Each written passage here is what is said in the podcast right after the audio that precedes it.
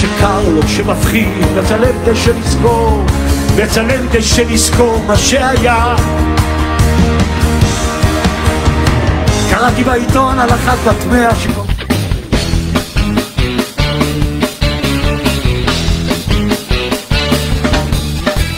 אתם מאזינים לרדיו צלילי הקריות בהנהלת משה בכר. מוסיקה מכל הסגנונות בשילוב רעיונות ומפגשים עם אומנים, יוצרים, זמרים, מלחינים, מעבדים, כותבי שירה, סופרים ועוד. אתם מוזמנים להוריד את האפליקציה של רדיו צלילי הקריות ולהיות מחוברים 24/7 כאן ברדיו צלילי הקריות.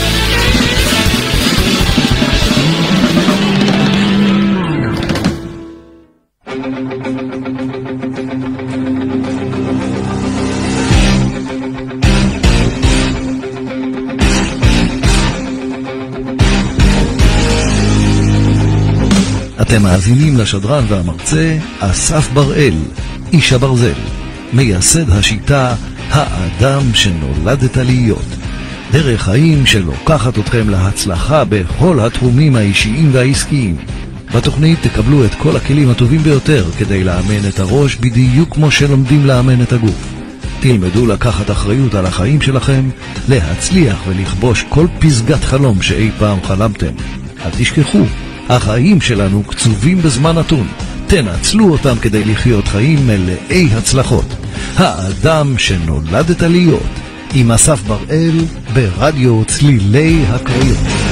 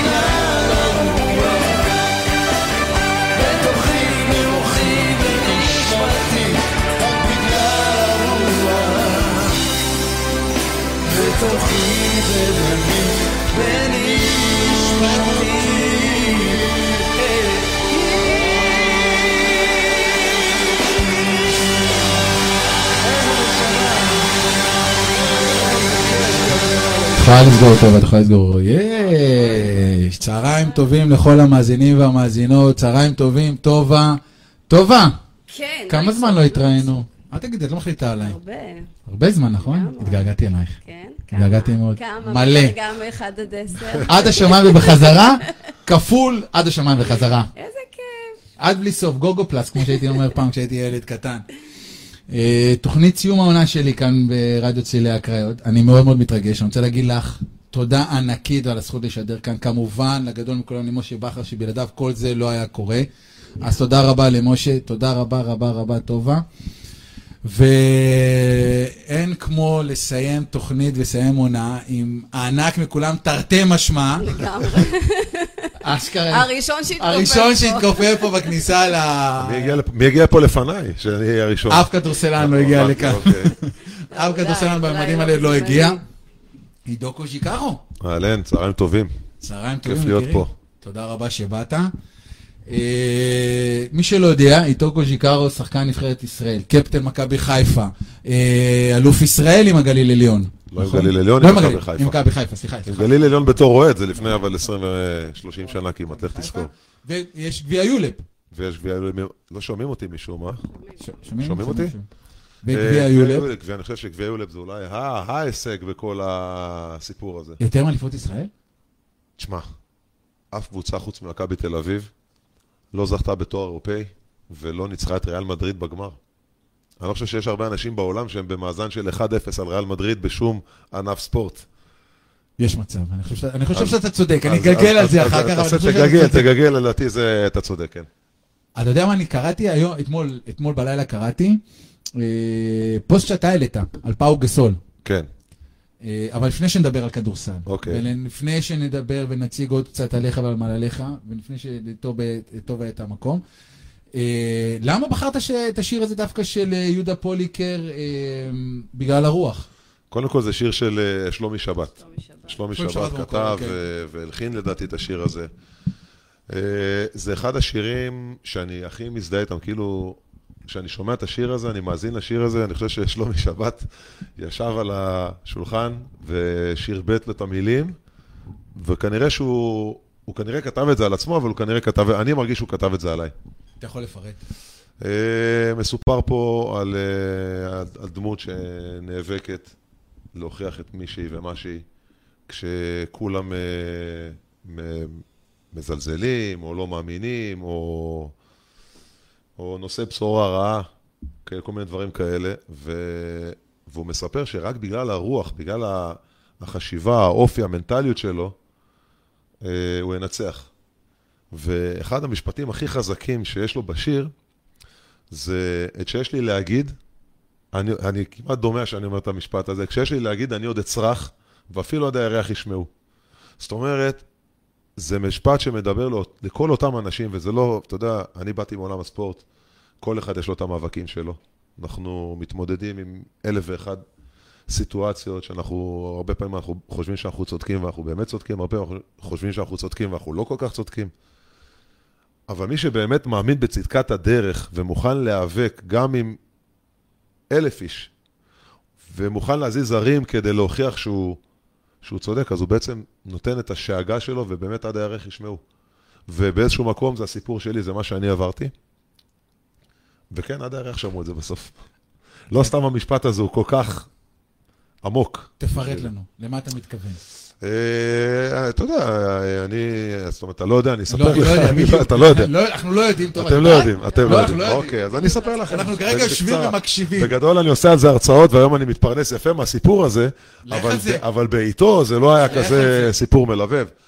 אני הייתי סוג של, אה, נקרא לזה, ברווזון מכוער בעולם הכדורסל בגיל צעיר, לא ברמות הגבוהות. מה זה אומר הפרווזון? אה, זה אומר שהייתי מסוג השחקנים שאף אחד לא נתן להם צ'אנס, אבל לא סתם שלא נתן להם צ'אנס, אלא גם היו מספיק נשמות טובות, גם בשחקנים, קולגות לקבוצה, אני מדבר איתך על גילאים, גילאי נעורים, 15, 16, 17, גילאים מאוד קריטיים למישהו שרוצה להתפתח.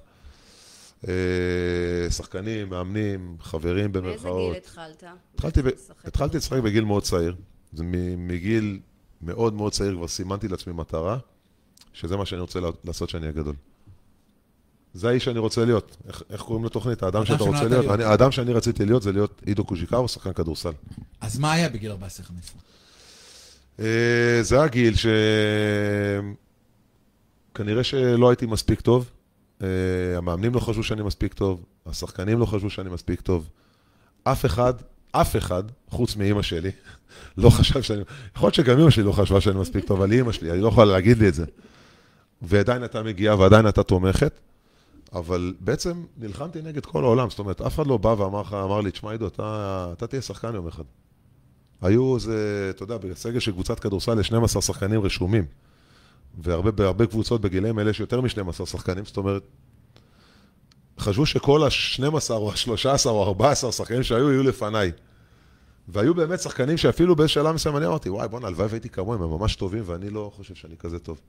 אנחנו מדברים על גילאי- גילאי הנוער, 14 גילאי 15. נערים ונוער בעולם הכדורסל, זה גיל 5, כיתה ט', י', י"א. למעשה, קריטי.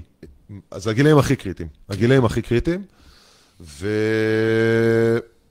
ובסופו של דבר, אה, לא, לא, אתה לא הולך בסופו של דבר. מה קרה שם? אני אעשה פה ספוילר להרצאה שלי, אבל אנחנו- גם נדבר על ההרצאה שלך. אה, יש לך אוקיי. במה מלאה. מה שקרה זה שבגיל 17, ממש ביום הולדת שחגגתי את גיל 17, כיתה י"א, אני יליד ינואר, אה, באותה עונה אימן אותי לא פחות ולא יותר מאשר דיוויד בלאט. די. דיוויד בלאט אימן אותי. עכשיו, דיוויד, אתה יודע, דיוויד הוא היה סוג של אח גדול שלי. הוא לא רק היה מאמן שלי, דיוויד עוד לפני שהוא נהיה מאמן, הוא היה שחקן. כן. שיחק עונה אחת בפועל גליל עליון, איפה שאני גדלתי, במושב בית הלל, והוא גר אצלנו בבית. אבא שלי למעשה הוביל את דיוויד לחופה. די. שתבין את ה bonding שיש פה. אבל מצד שני, דיוויד כמאמן, לא, מה שנקרא, לא חסך, אה, לא חסך ממני שום דבר. וכנראה שהוא באמת לא האמין כל כך שאני שחקן מספיק טוב. אתה יודע, הייתי ה- סוג של אח קטן שלו, אבל זה לא אומר שאני צריך לעלות איתי חמישייה או לתת לי לשחק בכלל, כי, כי הוא מכיר אותי. עכשיו, בגליל, שזה מקום מאוד מאוד קטן, כולם מכירים את כולם. כולם ידעו שדויד הוא כמו אח גדול שלי, אז כנראה שזה גרם לו יותר להקשות עליי את החיים, ו- ו- ולשיטתי לפחות, למרר לי את החיים. ואז בגיל 17 הגעתי לאיזושהי נקודת שבירה. היה לדויד איזשהו עוזר מאמן שזרק לי איזושהי הערה מאוד מעליבה, אני אפילו לא זוכר מה זה, אני רק זוכר שזה פשוט ריסק אותי. וחזרתי הביתה ושאלתי אותו, ושאלתי, ואמא שלי ראתה אותי ואמרה לי מה קורה וזה, אמרתי, תשמעי, נראה לי שאני פורש מכדורסל. עשר שנים בדיוק אחרי שהתחלתי לשחק כדורסל בגיל שבע, החלטתי שאני פורש, שאני לא יכול יותר, ואני בעצם מעדיף שאני אעשה את ה... אלך על הפלן בי שלי, שזה להיות קצין ביחידה קרבית, כמו כל החברים שלי במושב, בסביבה שאני גדלתי. כולם הולכים לקרבי, אח שלי היה בסיירת גולני, וזה מה שרציתי להיות. איפה גדלת? במושב בית הלל.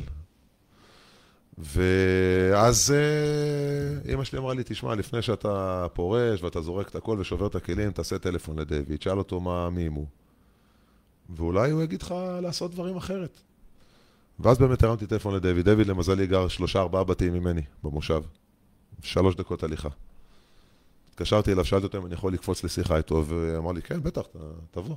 ואני בא, זה היה חורף, קור אימים בחוץ, יורד גשם, כמו בסרטים, ואני הולך לדיוויד.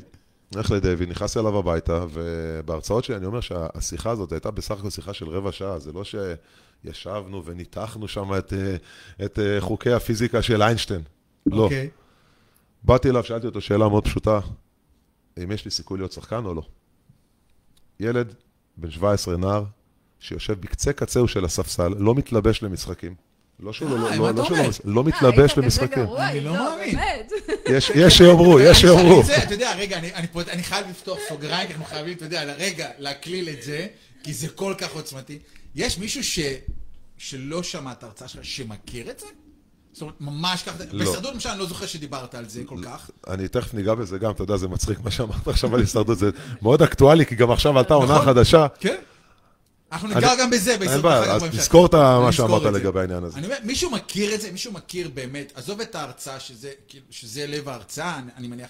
יש מישהו שבאמת מכיר את הסיפור, ש fucking עידו קוז'יקרו, שתיים, whatever 200, מה עשה, תקשיב, אני, הוא מסוג האלילים, בסדר? באמת, כאילו זה מצחיק. די, די, תמשיך. אני... מדבר איתך כאילו, אני מטר תשעים, אוקיי? כאילו תקוע כזה באמצע בין כלום לשום דבר, אוקיי? בגדול בכדורסל, נכון? כאילו בין כלום לשום דבר, אתה לא, לא נמוך מספיק בשביל להיות רכז וזריז, אבל גם לא גבוה מספיק להתמודד עם דבר כזה, אוקיי? ובטח לא ברוחב הזה. ואתה רואה דבר כזה, יש לו, זה השחקן שאת את יודעת, שאת היית רואה אותו, אני זוכר בתור ילד, לב ונשמה. כאילו, אם אתה יודע שהוא על המגרש, אתה הולך לקבל מכות, והולך לפוצץ, והולך לקרוא לך את הצורה. זה או אתה או הוא. אני זוכר את זה, כאילו, כמו אמת או לא אמת, נכון? חד משמעית. זה או אתה או הוא. עכשיו אתה מבין גם למה. עכשיו, אז אתה יודע, כאילו, אני, מב- אז אני אומר, אלוהים עכשיו, אתה כאילו, אני אומר לעצמי, מה היה קורה אם בשיחה הוא אמר, היה אומר לך את מה שהוא לא היה אומר, מה שהוא לא אמר לך. מה הוא אמר לך בשיחה? אז אה, באתי אליו, שאלתי אותו השאלה הזאת המאוד פשוטה, ואז הוא אמר לי, תשמע, אם אתה תתמסר למקצוע ותיתן את כל מה שיש לך, אולי אתה תהיה שחקן. עכשיו תשמע, הוא אומר את זה לילד שמגיע לשישה אימונים בשבוע. לא מפספס אימון, לא מחסיר אימון, לא מאחר לאימון. הכל הולך by the book, ולא משחק שנייה. מה זה לתת את כל מה שיש לך? ואז הוא אמר לי, תשמע, קח לך פתק, תרשום לעצמך, אני קורא לזה חמש, חמש המטרות.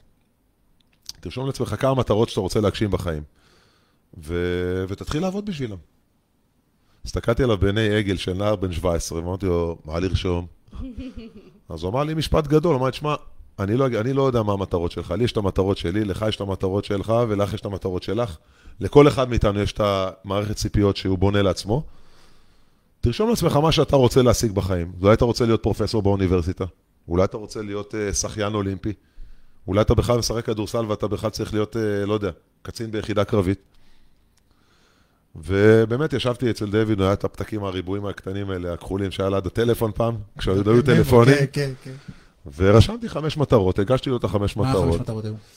חמש מטרות היו להפוך להיות שחקן מוביל בקבוצת הנוער, אה, לעלות לקבוצת הבוגרים של גליל עליון, שזה החלום של כל ילד שמתחיל להקפיץ כדור בגליל, רוצה להיות ברד ליף, דורון שפר הבא של אז.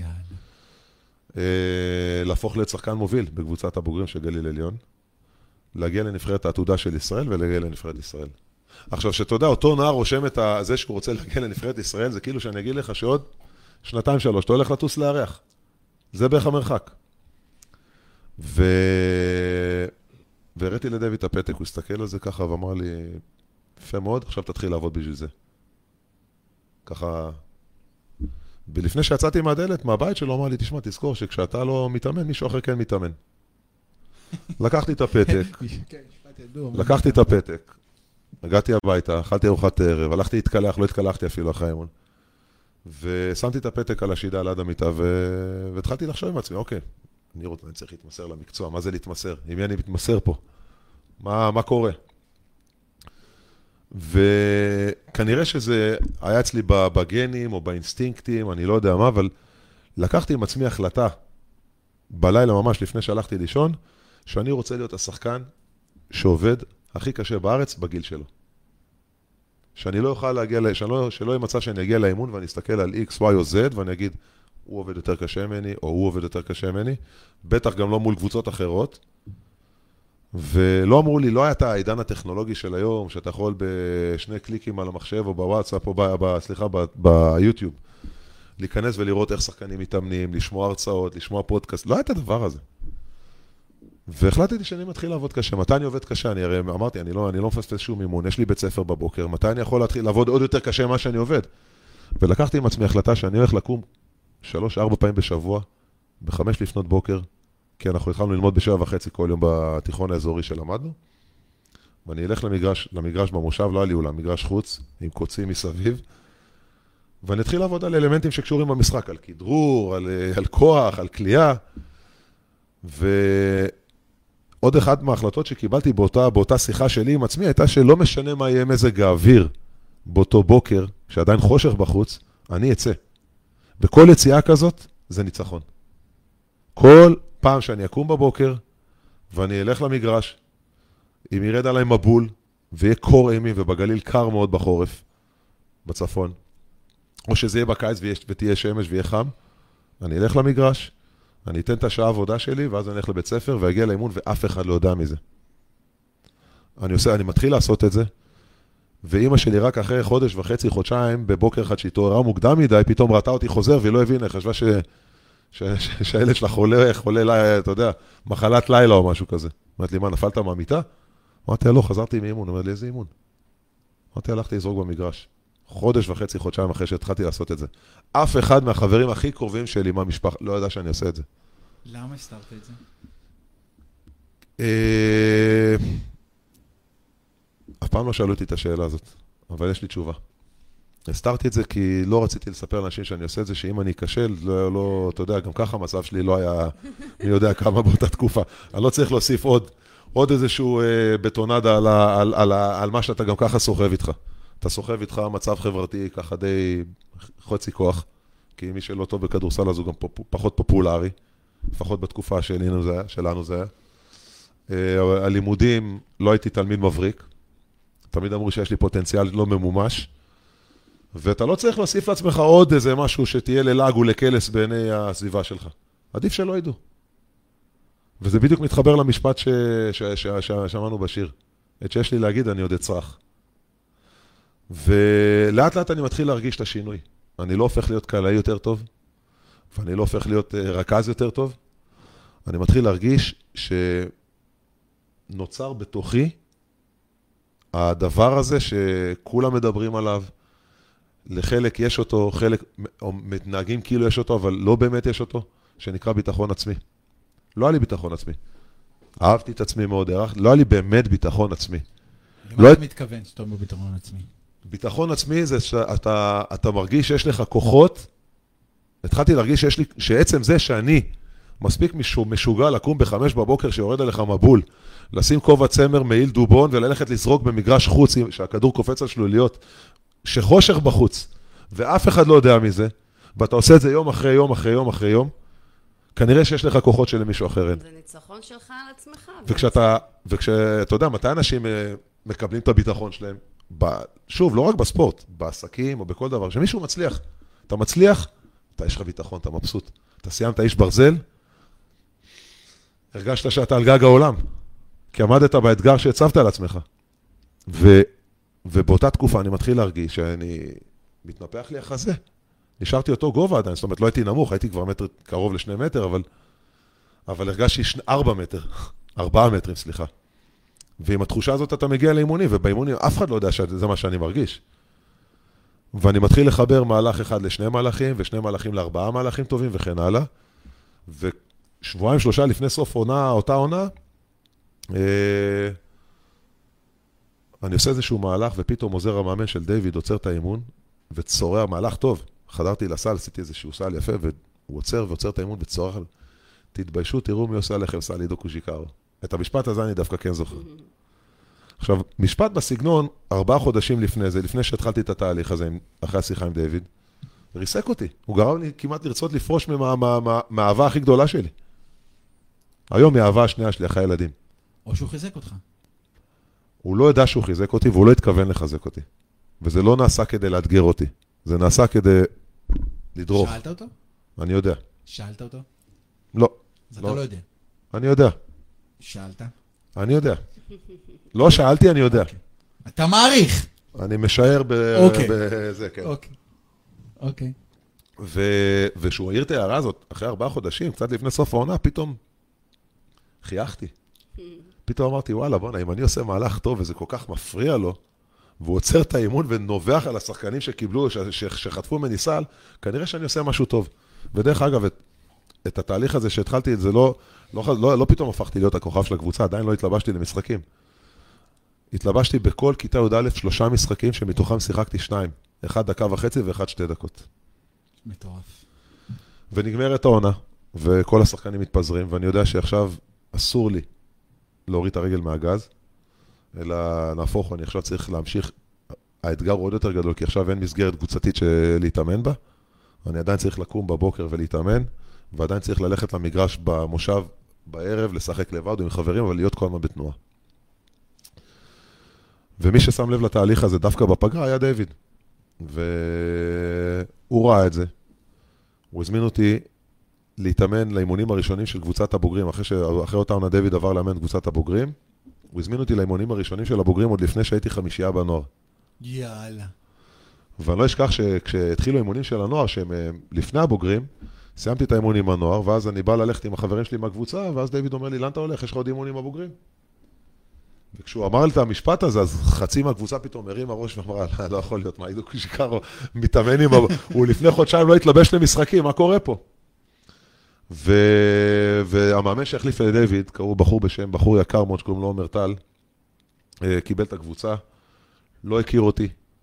אתה יודע, זה מצחיק פעם את הדמות המצוירת שקראו לה מר קו, אתם זוכרים? בטח, ברור. אז אח שלי תמיד קרא, אח שלי תמיד היה מסתכל על הסטטיסטיקות אחרי משחקים, והכל היה קווים, לא היה מספרים, כי לא עשיתי כלום. אז הוא קרא לי מר קו. אז, עומר טל, עומר טל הסתכל על הסטטיסטיקות של שנה לפני, והוא רואה את מר קו. כמובן שלא עליתי חמישייה, אבל מה שכן, כבר הפכתי להיות שחקן רוטציה, כבר הייתי בעשירייה, פעם שיחקתי חמש דקות, פעם שיחקתי שבע דקות, פעם שיחקתי חמש יואו, דקות. זה לא יאמן. אנחנו מדברים על כיתה י"ב, לא. שנה לפני הצבא. לא יאמן. ו... זה לא יאמן. ומגיע מחזור שישי של אותה עונה, כמעט שנה אחרי אותה שיחה עם דיוויד. אחד משחקני החמישייה יצא לטיול שנתי. בא אליי עומר עם העוזר המאמן שלו ואומר לי, תשמע, היום אתה הולך חמישייה, זה המשחק חוץ בנהריה. ותכף אנחנו נגיע למשפט, שוב נחזור למשפט מהשיר שאמרתי. והוא אומר לי, תשמע, אתה הולך חמישייה, ויש לנהל לנהריה איזה בחורצ'י, גם כן איזה סוס, אני לא שכחתי את שמו. תשמור עליו, תזכור אותו לריבון, כל מיני אה, הוראות אה, טקטיות. ועוזר המאמן של עומר ככה, בחצי בדיחה, לא בקטע שלם, הוא אבל תשתדל גם לא להפריע לאחרים, הוא אומר. ומתחיל המשחק, ו... אה, שחקן שלנו לוקח זריקה, אני לוקח את הכדור החוזר, קולע שתי נקודות ראשונות, יורדים להגנה, אני חוטף כדור, רץ למתפרץ, קולע עוד ארבע נקודות ראשונות של המשחק, 4-0, עידו נגד נהריה. אחרי שלוש שנים שאני לא משחק כמעט. יואו, שיאללה. ולאט לאט עוד מהלך טוב, עוד מהלך טוב, אני מסיים את המשחק עם סטטיסטיקה מפוארת של 33 נקודות, 18 כדורים חוזרים, וואו. יש. ואין טלפונים, אין אה, סלולרי, ואין, אה, אין, אין, אין, להם, אה, אני לא. מטורף. ואני גם לא מרשה לעצמי לשמוח מול החברים שלי בקבוצה, כדי לא, לא להראות כאילו, לא, לא להיות שוויצר. התביישתי לשמוח, למה? כי זה הביך אותי. למה? כי מי אני בכלל שאני אקלע 33 נקודות ו-18 כדורים חוזרים? ואז אה, מתקלחים ואוכלים סנדוויץ' בדרך חזרה, ושעה וחצי בערך נסיעה מנהריה חזרה לגליל עם כל הפיזורים, ואני עוד האחרון שיורד באוטובוס. כולם יורדים בכל מיני צמתים וכאלה. ואני יורד, ואני יורד ממש, אה, יורד מהצד השני, מעבר לכביש, איפה שאני גר, בבית הלל במושב, כבר זה היה איזה 11, 11 בלילה. ואני ככה מחכה שהאוטובוס התרחק, ואיך שהוא מתרחק אני צורח. צורח עד הירח. באמת, סיפור אמיתי. ו... אי אפשר לזייף כזה סיפור. לא, ואני נכנס הביתה. וההורים שלי שואלים, נו, מה, מה היה היום? שבו, כאילו, עוד, עוד שנייה אני כאילו, אתה יודע, שיחה של זה שאני יוצא מהארון. כן. שבו, יש לי משהו לספר לכם. ואני אומר להם, תשמעו, ככה וככה היה במשחק, עליתי חמישייה, קלעתי ככה. ואז... לא, לא יכול להיות. זה לא יכול להיות. אתה, בטוח שאתה מדבר על עצמך? אני אומר להם, כן. ומאותו משחק הפכתי להיות שחקן חמישייה קבוע, ופתאום היה עוד משחק כזה, ועוד משחק כזה, ופתאום הקבוצה שלנו, שאף אחד לא חשב שאנחנו נהיה כאלה טובים, מגיעים לגמר גביע המדינה, אומנם מפסידים, ומגיעים לחצי גמר אה, אליפות המדינה, בתור קבוצת נוער מהגליל, ואני אני מסיים בסוף בתור השחקן המוביל בקבוצה. אני לא אוהב להשתמש במושג כוכב הקבוצה, כי אני לא מאמין, אני חושב שכולנו בני אדם, כולנו, כולנו אנשים. אבל כן, הייתי, הפכתי להיות השחקן המוביל בקבוצה, ואני עולה לבוגרים, ומתחיל לסמן את המטרות, ככה, לסמן וי על הפתק הזה שרשמתי. ועברתי אחרי זה עוד שנה מאוד קשה עם הצבא, כי לא היה לי ספורטאי מצטיין, כי לא הייתי בשום נבחרת צעירה, לא בקדטים ולא בנבחרת נוער, אף אחד לא ספר אותי באמת, אף אחד לא שלח אותי למבחנים.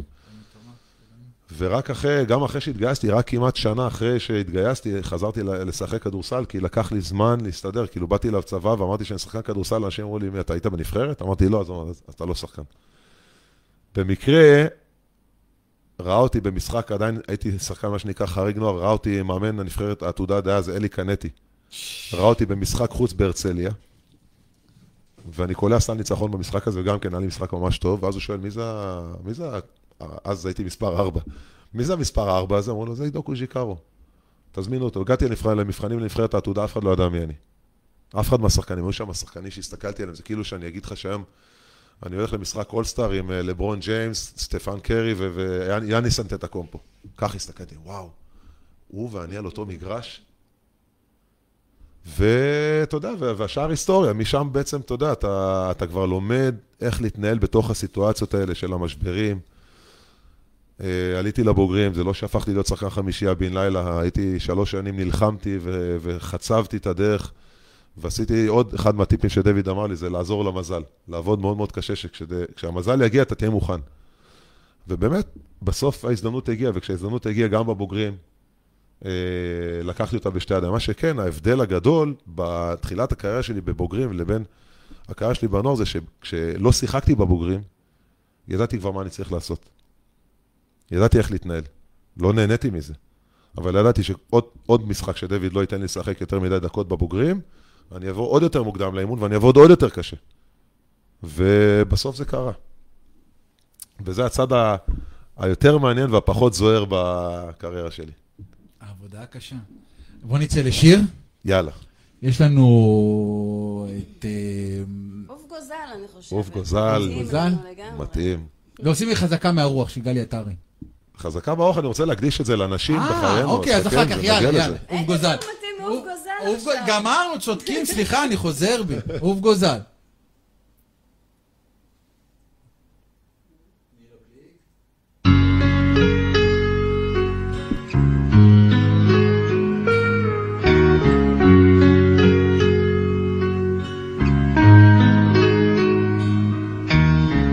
הגוזלים שלי עזבו את הקר, פרסו כנפיים ועפו. ואני ציפור זקנה נשארתי בקר, מקווה מאוד שהכל יהיה בסדר. תמיד ידעתי שיבוא היום שבו צריך להיפרד. אבל עכשיו זה ככה בא לי פתאום. אז מה הפלא שאני קצת דואג? גוף גוזל חתוך את השמיים, טוס לאן שבא לך, רק אל תשכח, יש נשר בשמיים, גור לך.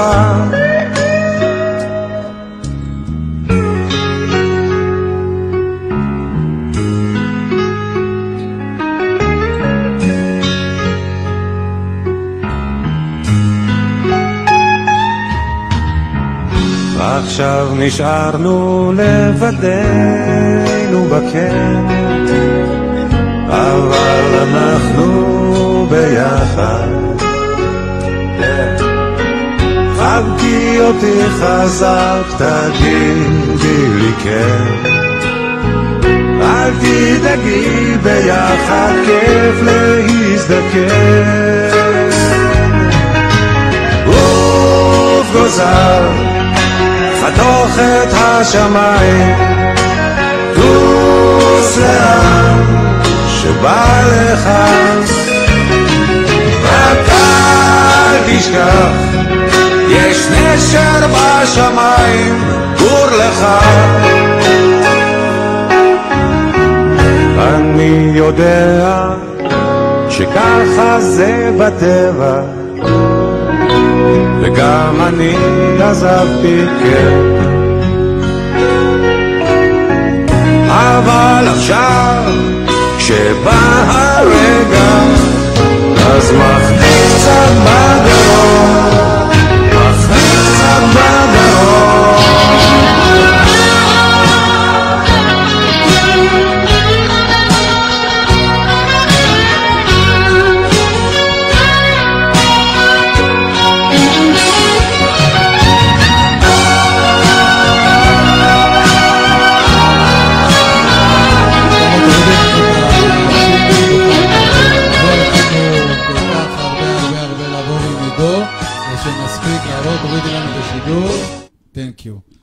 אוקיי. אה, עכשיו אני שומע את עצמי. עכשיו אתה שומע את עצמך? כן? כן, אה, אוקיי. כשאתה סוף. מזיז את הכבל כן, הנה. טוב, טוב, טוב, עוד משהו שהוא לא... קלטתי, כן. לא, כשמזיזים את זה, אז האוזניות... אה, בסדר, לאט לאט, לאט לאט אה, נעבור שדרוג, לאט לאט. קודם כל נורא כיף פה, כן? אני חייב לומר, כן. נעים לך? מאוד. איזה כיף. אין על כן. הרדיו הזה. איזה כיף. היי לכולם. רק עכשיו זיהיתי שהמצלמה שם. יש פה אווירה טובה. העיקר ששומעים אותנו, כן, ה visual פחות פחות אה, מקסים, רואים אבל... אותנו ושומעים אותנו, ו... נהדר. וזה מרגש. בנו. ומגיבים, מגיבים לי בוואטסאפ, בתגובות פחות. אנחנו נצא גם לחידון. עכשיו, קצת נקליל את בוא הסיפור נקליל. הזה קצת, כי בוא, כולם יודעים שאנחנו הרי ניכנס לעוד, נכון? מכירה אותי שאני אני אלחץ עוד, כן. נכון? זה יקרה, נכון? מכירה את זה, נכון? מכירה את זה יותר מדי טוב לצערי. אני לוחץ. אין שום בעיה. ואתה גם הסכמת, אנחנו עשינו שיחה לפני. ברור, ברור, איזה שאלה. לשם כך נתכנסנו. אוקיי. תגיד לי, מה המסר שהיום אתה... אמ, אני ראיתי אותך למשל מפרשן את, אה, את, אה, ליגת, ה- את אה, ליגת הנוער, אוקיי? ו... ו... בוא נעשה את זה על השולחן. בעולם הכדורסל אני חושב שאין אין ספורטאי ששואף להיות שחקן אה, טוב, שלא מגיע את איתו קוז'יקרו. ברמות הנוער ולמעלה. אתה מסכים? אתה צריך לשאול אותם את השאלה הזאת. אז אני קובע עובדה. אני חושב שזה... תשמע, סיכוי סביר. כן. יופי. מה המסר שהיום אתה, במרום הניסיון שלך, ואחרי שחווית כל כך הרבה דברים, הרי אנחנו יודעים, יש את חוכמת הבדיעבד, יש כאלה שאומרים חוכמת ההמונים, ויש את חוכמת הבדיעבד. היום יכול להגיד לנער, שבתחילת הדרך שלו, אה, אם זה, אתה יודע, בכל ענף הספורט, מה המסר שאתה רוצה להעביר להם? קודם כל, אה, אני חושב שהדבר הכי חשוב, שוב, אני לא מדבר רק על שחקני כדורסל, אני, אני, רוצה, בכלל. אני רוצה לדבר, אני, אני רוצה להביא, תשמע, כל אחד יש לו את הסיפור שלו. כל אחד יש לו את הקשיים שלו. אני לא בא להשוויץ שאני עכשיו, היה לי סיפור יותר קשה משלך או משל טובה. כל אחד יש לו את הסיטואציות, ה- את הפיקים ואת הדאונים. אני חושב שהחוכמה בסוף זה להישאר בבלנס. לדעת שכל דבר הוא זמני. אוקיי? כל דבר, גם המשברים הכי קשים, איך אומר אה, שלום חנוך בשיר שלו, אה, בגלל הרוח, הכי חשוך לפני עלות השחר. נכון. ואני מאוד אוהב מוזיקה, ואני מאוד אוהב גם להקשיב למילים של השירים שאני שומע, משפט חזק. וזה משפט מאוד מאוד חזק.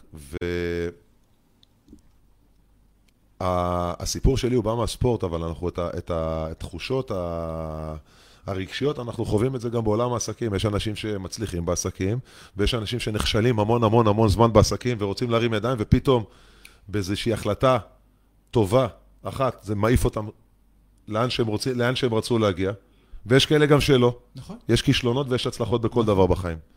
מי שלא מנסה לא יודע. ועדיין, מה המסר שאתה מעביר את זה גם, והמסר גם הכי, לנערים המ- וגם קודם כל? לאהוב את מה שאתה עושה, להאמין במה שאתה עושה. כשאתה מאמין באמונה שלמה, במה שאתה יודע, באים אליי ילדים, בא אליי, הייתי, של... פה במוצקין, הייתי שלוש שנים מנהל מקצועי, במחלקת הנוער. ואין דבר שאני יותר אוהב היום בעשייה שלי מלעבוד עם ילדים, ולנסות, באמת, לנסות להעביר להם את, ה... את הניסיון שלי, כדי ש... לעזור להם בחיים, ושוב, זה לא, לא כולה, הרוב לא יצאו שחקני כדורסל, אוקיי? ובאו אליי יותר מפעם אחת ויותר מעשר פעמים שחקנים ואמרו לי, תשמע, המאמן לא נותן לי לשחק, מה לעשות? ואז אמרתי לו, תגיד, אתה... אין, אני עובד הכי קשה ואני נותן את כל מה שאני... אמרתי לו, באמת? אתה עושה כל מה שאתה יכול כדי להיות הכי טוב? אומר לי, כן. אומר לו, אז. אז תהיה עכשיו הכי ישר איתי ותגיד לי באמת אם זה מה שאתה עושה. אמרתי לו, תגיד, אתה מקפיד על התזונה שלך? מה אתה אוכל? מה אתה אוכל בבוקר, צהריים וערב? מתי אתה הולך לנוח? מה אתה עושה בימי חופש? מה הסדר יום שלך?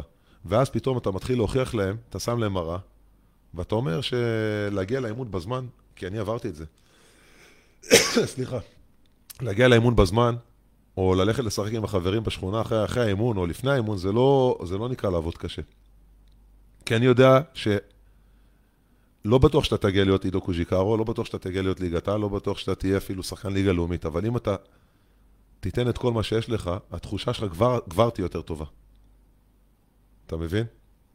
ובגלל זה אני כל הזמן מדבר על האהבה, על התשוקה הזאת. עכשיו, מעבר לזה, אני חושב שככל שאנחנו מסתכלים, ואמר uh, בתוכנית טלוויזיה דווקא על... סליחה. כן, כן. Uh, הקפה פה קצת ייבש אותי. אבל uh, ראיתי תוכנית על, על, על, על, על השהייה של צה"ל בלבנון, על המלחמה, מלחמה ללא שם, והיה שם משפט של אה, אלוף במילואים אור יור, אמר משפט מאוד מאוד חזק, על זה שאתה יודע, בזמנו שצה"ל ישב בלבנון, כולם דיברו על כמה זה חשוב שנהיה בלבנון כדי להגן על יישובי הצפון, הרי בכל בסיס בפיקוד צפון כתוב, המטרה הגנה על יישובי הצפון. והקרבנו שם חברים, ו... ו, ו, ו, ו יותר מדי דם נשפך לנו שם, ו... ובסוף זה, אתה יודע, זה הוכח כטעות. ואורי אור אמר שבראייה לאחור כולם רואים 6-6. כולנו רואים 6-6 במבט לאחור. כולנו חכמים וכולנו גאונים וכולנו יודעים את התורה. והדבר שאני למדתי מכל זה, שלפני חדר כוח והכל, הכל בראש, הכל הזה, ולא הכל הכל, אלא ככלל, אלא הכל שדוחף אותנו, זה מה שהדבר הכי חשוב. בקוף, לא בכף. בקוף, נכון. ו... וגם בכף. אוקיי. וככל שהראש יותר חזק, זה לא משנה אם אתה, אתה יודע, הרבה פעמים אני פוגש אה, בהרצאות, אומרים לי, תשמע, אבל אתה שתיים, תראה, אתה קיר בטון, אתה 2-0, זה הכינוי שלי, אתה 2-0-3, אתה כולך שרירים וזה. ואני אומר, תקשיבו, אתם יודעים, היום אני משחק בליגה ארצית, כבר חמש שנות אני משחק בליגה ארצית, העליתי את מכבי מוצקין, אה, העליתי לא לבד כמובן, אבל עליתי עם מכבי מוצקין ליגה לפני חמש שנים, ולפני שנה עם מגדל העמק וזה. אני אומר, תבואו למשחק ליגה ארצית, ותראו כמה חבר'ה בגודל שלי יש בארץ, שאתם לא יודעים מי הם בכלל. קיפ על ההוא המאמן צעק, והוא הוריד את הראש. וההוא לא מספיק אה, התאמן חזק. וההוא אה, רב עם החברה הזו, החליט ל- לפספס אימונים והתפקשש. כל אחד יש לו את הסיפור שלו. אז, התמדה. ו- ומצד שני יש גם מלא דוגמאות, אה, ודיברנו על אפיק ניסים ב- בדרך לפה, ואפיק ניסים זה אחת הדוגמאות שאני תמיד אומר, שחקן שהוא נראה כמו פקיד בבנק, הוא לא נראה כמו זה אחד שמפרק מפרק הגנות וקבוצות. הוא היה נכנס פה עכשיו, עובר כאן מולנו באולפן, ואני אומר את זה לחיוב, שלא, שלא יובן אחרת. ואף אחד בכלל לא היה חושב שהוא קשור לכדורסל, אם לא היה לו טייטל של אפיק ניסים. ואני, ואני אומר אותו, ואני נותן את אמיר בלאט, שהם מגרדים את המטר שמונים, אני לא יודע אם זה מלמטה או למעלה. והם שחקני על. בלאט הבן של דיוויד. הבן של דיוויד בלאט, שדיברנו עליו מקודם. וזה רק מראה שאתה יודע, עם, עם, עם נחישות ועם רצון ועם עבודה קשה, אפשר, לה, אפשר להגשים הכל. אז אחרי שאמרת. אני זוכרת את מוטי ארואסטי, נכון? גם מוטי ארואסטי, גם. מוטי ארואסטי הוא מופת של, הוא מופת של, של בדיוק של לא אופי, בטח. כאילו גם אה. גם מיקי ברקוביץ' לא. ג- לא, מיקי היה טאלנט, מיקי, עזוב, מיקי זה מגה טאלנט, עזוב, מיקי, את בוא. אלה אני מכירה, ממכבי אתה תל אביב. אתה תהיה ברקוביץ'. של נעליך מעל רגליך שאתה מדבר על מ"ם י' ק' י' ברקוביץ', שאני אוהב אותו ברמה האישית, גם יצא לי לעבוד איתו, והוא איש מקסים, לא פחות מה ממה שהוא היה מיוחד- שחקן. מה- מה מיוחד בו? מה אתה עשית? מה אני זיהיתי אצל מיקי? כן. תשמע, מיקי הוא מקצוען על. בכל מה שהוא עושה. זה היה. בתור, בתור שחקן הוא היה מקצוען על, היום הוא עובד בביטוח, וגם כשהוא היה מנהל מקצועי שלי בהפועל נהריה, לפני 14 שנה, 15 שנה עוד מעט, ראית שהבן אדם, כשהוא עושה משהו, זה עושה אותו טיפ-טופ. אין... אה, זה לא כל כך ישראלי ההתנהלות שלו, נקרא לזה ככה. אין חפ, חפלפ. אתה עושה משהו, אתה יושב, אתה עושה שיעורי בית, אתה נותן את כל מה שאתה צריך, אתה לומד את המערכת, ותשמע, בסוף זה מיקי ברקוביץ', זה פאסון שאי אפשר לתאר בכלל, זה, זה משהו שהוא... אספר לך סיפור על מיקי ברקוביץ', שהוא לא כל כך קשור לשיחה שלנו, אבל אני, אני, אני מאוד מעריך את הבן אדם הזה. לך על זה. כששחקתי בהפועל ירושלים, אה, הגענו לרבע גמר אה, ULEB Cup, מה שהם קוראים לזה EuroCup, שזה הגביע השני בחשיבותו באירופה, זה לא Euroleague, אבל... והגענו לליטא, לווילנה, והיה לנו שם משחק מול קבוצה מאוד מאוד מוכשרת ועיקשת וטובה. אף אחד לא האמין שננצח, וניצחנו, ועלינו שלב, עלינו לחצי גמר, וכדי לחגוג את העליית שלב, אה, דני קלן, היושב ראש של הפועל ירושלים דאז, החליט שהוא לוקח את כל, ה... כל מי שרוצה לאיזה מועדון לילה שם, מועדון לילה ספורט של, אגב, שגם אגדת כדורסל אירופאית וליטאית אה, שרונאס מרצ'ולניוס, וואלה. שהוא היה אחד ה... הוא היה ליטאי הראשון ב-NBA, הוא היה אפילו לפני סבוניס. נכון. והמקום מדהים, באמת, אחד המקומות הכי יפים שאני ראיתי בחיים, מועד... אה, בר ספורט. אני מדבר איתך, כאילו, זה, לפני, זה היה ב-2004, לפני 17 שנה, כמעט 18 שנה. מסכי ענק. היום זה, היום זה כאילו מובן מאליו שאתה כן. מגיע למקומות כאלה, ואז לא היה. מסכי ענק, כל מסך משודר לך, פה מרוץ מכוניות, פה משחק טניס, פה כדורגל. הלכנו לראות משחק בדיוק, מנצ'סטר יונייטד הפסידו לפורטו, עם מוריניו שעוד היה בפורטו אז. הלכנו לראות את המשחק, ובכניסה למועדון הזה היה חלון ראווה בגודל של בין חמישה לעשרה מטרים, עם מלא מלא מוצגים מעולם הספורט. מה זאת אומרת מוצגים? גופיות, משחק אה, אורגינליות של שחקני על, של מייקל ג'ורדן, של שקיל אוניל, נעליים של שקיל אוניל, כדורסל שנבחרת רוסיה זכתה איתו באליפות אירופה, ב- אתה יודע, דברים כאלה, גופייה של דרזן פטרוביץ', זכרו לברכה. אני זכיתי לראות את דראזן פטרוביץ'. גם אני, גם אני? ב live, כן, משחק נגד גליל עליון ב-88, ראיתי אותו, הייתי בדיוק בן עשר, אני ראיתי אותו בניו ג'רזי נטס. כן? זכיתי. ובין כל הגופיות של קרים אבדול ג'אבר ומייקל ג'ורדן ושקיל אוניל וכל אלה. ואגדות כדורסל אירופאיות, טוני קוקוץ', אתה רואה את מספר תשע, גופייה של מכבי תל אביב, שכתוב עליה ברקוביץ'. יאללה. ואתה מבין, ותשמע, אתה יודע, אני לא, אני לא אוהב לעשות הכללות והליטאים, אבל הליטאים כעם זה לא עם שכל כך אוהב אותנו, את העם היהודי, בהיסטורית. ואתה רואה את הכבוד שעושים לספורטאי הישראלי שנקרא מי שקוראים לו מיקי ברקוביץ', ואתה, תשמע, אתה... אין, אין מילים. זה קשה להיות ילד של אחד כזה. זה אתה צריך לשאול את. את הילדים. אולי תשאל את הבן שלי עוד כמה שנים שהוא... זה, כן. נשאל גם שהוא הוא. גם כן הולך בדרך. כן? בדרך. כן. בן כמה הוא? בן 13 עוד מעט. כן? כן. והוא צפוי להיות גבוה? אה, אני מקווה, אני מאמין שכן, תשמע, יש לא. דרך- דרך אגב, השאלה הזאת לא הייתה סתם. יש, אומרים, אומרים, תתקן אותי אם אני טועה, שהגובה הולך לפי האימא. זאת אומרת, אם, אם האימא יחסית גבוהה, אז יש סיכוי שהילדים יהיו גבוהים. אה, יש, יש פה דוגמאות מכל הכיוונים. כן, זה קשור בהורים. זה איפשהו בהורים. אבל זה לא אומר שאם האבא שתי מטר, יש בהכרח כן. שהילד יהיה שתי מטר. אני יכול להגיד לך, למשל, הבן שלי, אני מטר תשעים, הבן שלי הוא כבר בן 17, הוא רק מתקרב אליי, נגיד, בגובה. אוקיי? עוד לא עבר אותי. אני עברתי למשל את אבא שלי, ואני עברתי את אבא שלי. אני אומר, כאילו, זה, זה לא, לא מחייב שהוא יהיה, כאילו, גבוה. אני חושבת זה- שההורים שלנו היו הרבה יותר נמוכים, לא? כן, אבל... ההורים אולי פחות, אה, הסבים, כי תשמע, זה גם עניין של תזונה, של תרבות, של כן. מיליון ואחד, שלא כן. נדע מה, מה, מה, שני דורות לפנינו עברו את הגיהנום הכי גדול, אתה יודע, ו- וזה לא משנה, אשכנזים או מזרחים. נכון, נכון. גם המזרחים אכלו חצץ במדינות ערב, וגם האשכנזים כמובן את השואה. אנחנו זכינו בנס שאנחנו נולדנו ב- למדינה עצמאית. זה לגמרי. כן. אז תגיד לי, שאלה. מי השחקן הכי גדול שצריך לשחק לידו? אה, איתו או נגדו? איתו או נגדו? תבחר. אתה יכול לעשות גם וגם. לא תשמע, להיות. אה, באותה קבוצה, השחקן הכי גדול ששיחקתי איתו, וואו, זה בחירה קשה. אני יכול לתת לך את החמישיית כל הזמנים שלי אולי. לך זה.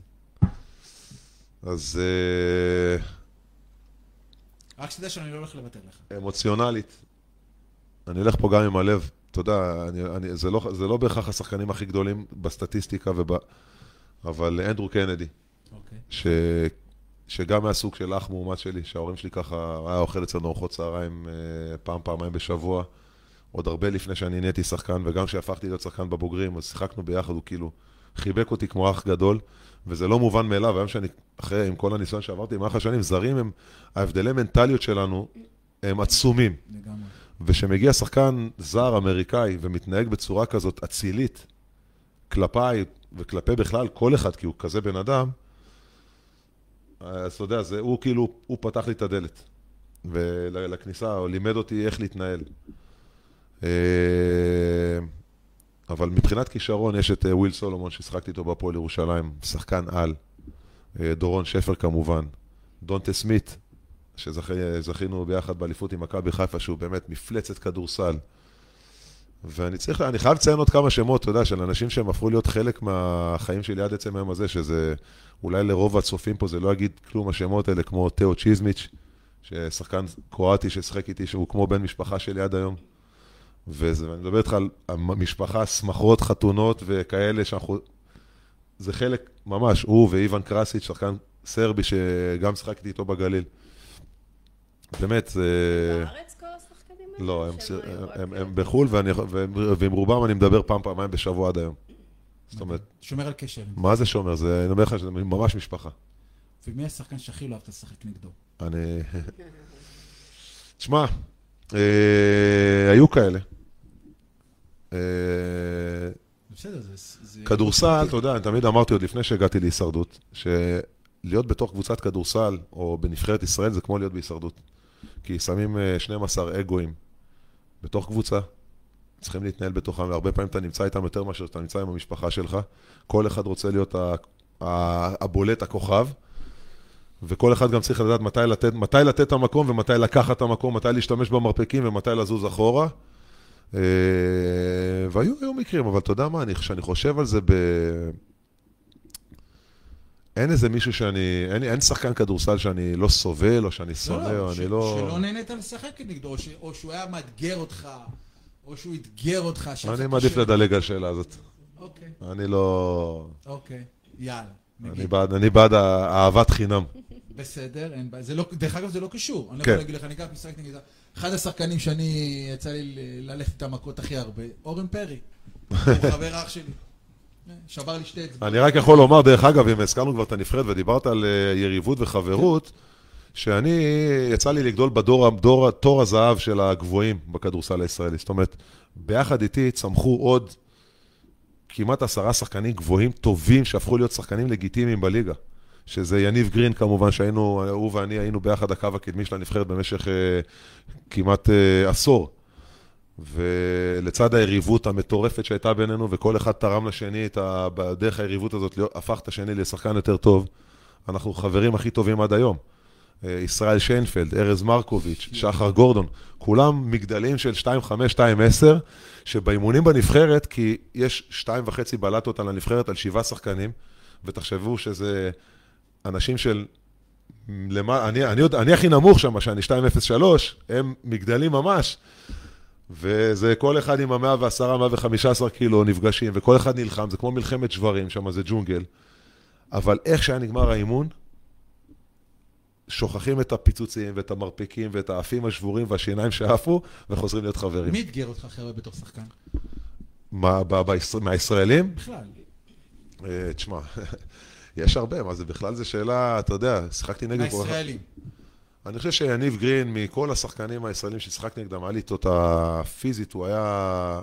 הוא היה שילוב שהיה לי קשה, כי הוא גם היה מאוד חזק, למרות שאני חושב שהייתי קצת יותר פיזי ממנו, אבל הוא היה הרבה יותר אתלט. זאת אומרת, אני והוא די השלמנו אחד את השני, ובגלל זה גם השילוב בינינו עבד טוב בנבחרת, אבל הוא היה קשוח, הוא היה קשוח, ארז מרקוביץ' היה קשוח, ישראל, כאילו, אתה יודע, החבר'ה האלה, באמת, כל החבר'ה שציינתי עד עכשיו, זה אנשים שהם היו באמת שחקנים טובים, שחקני כדורסל מאוד מאוד טובים.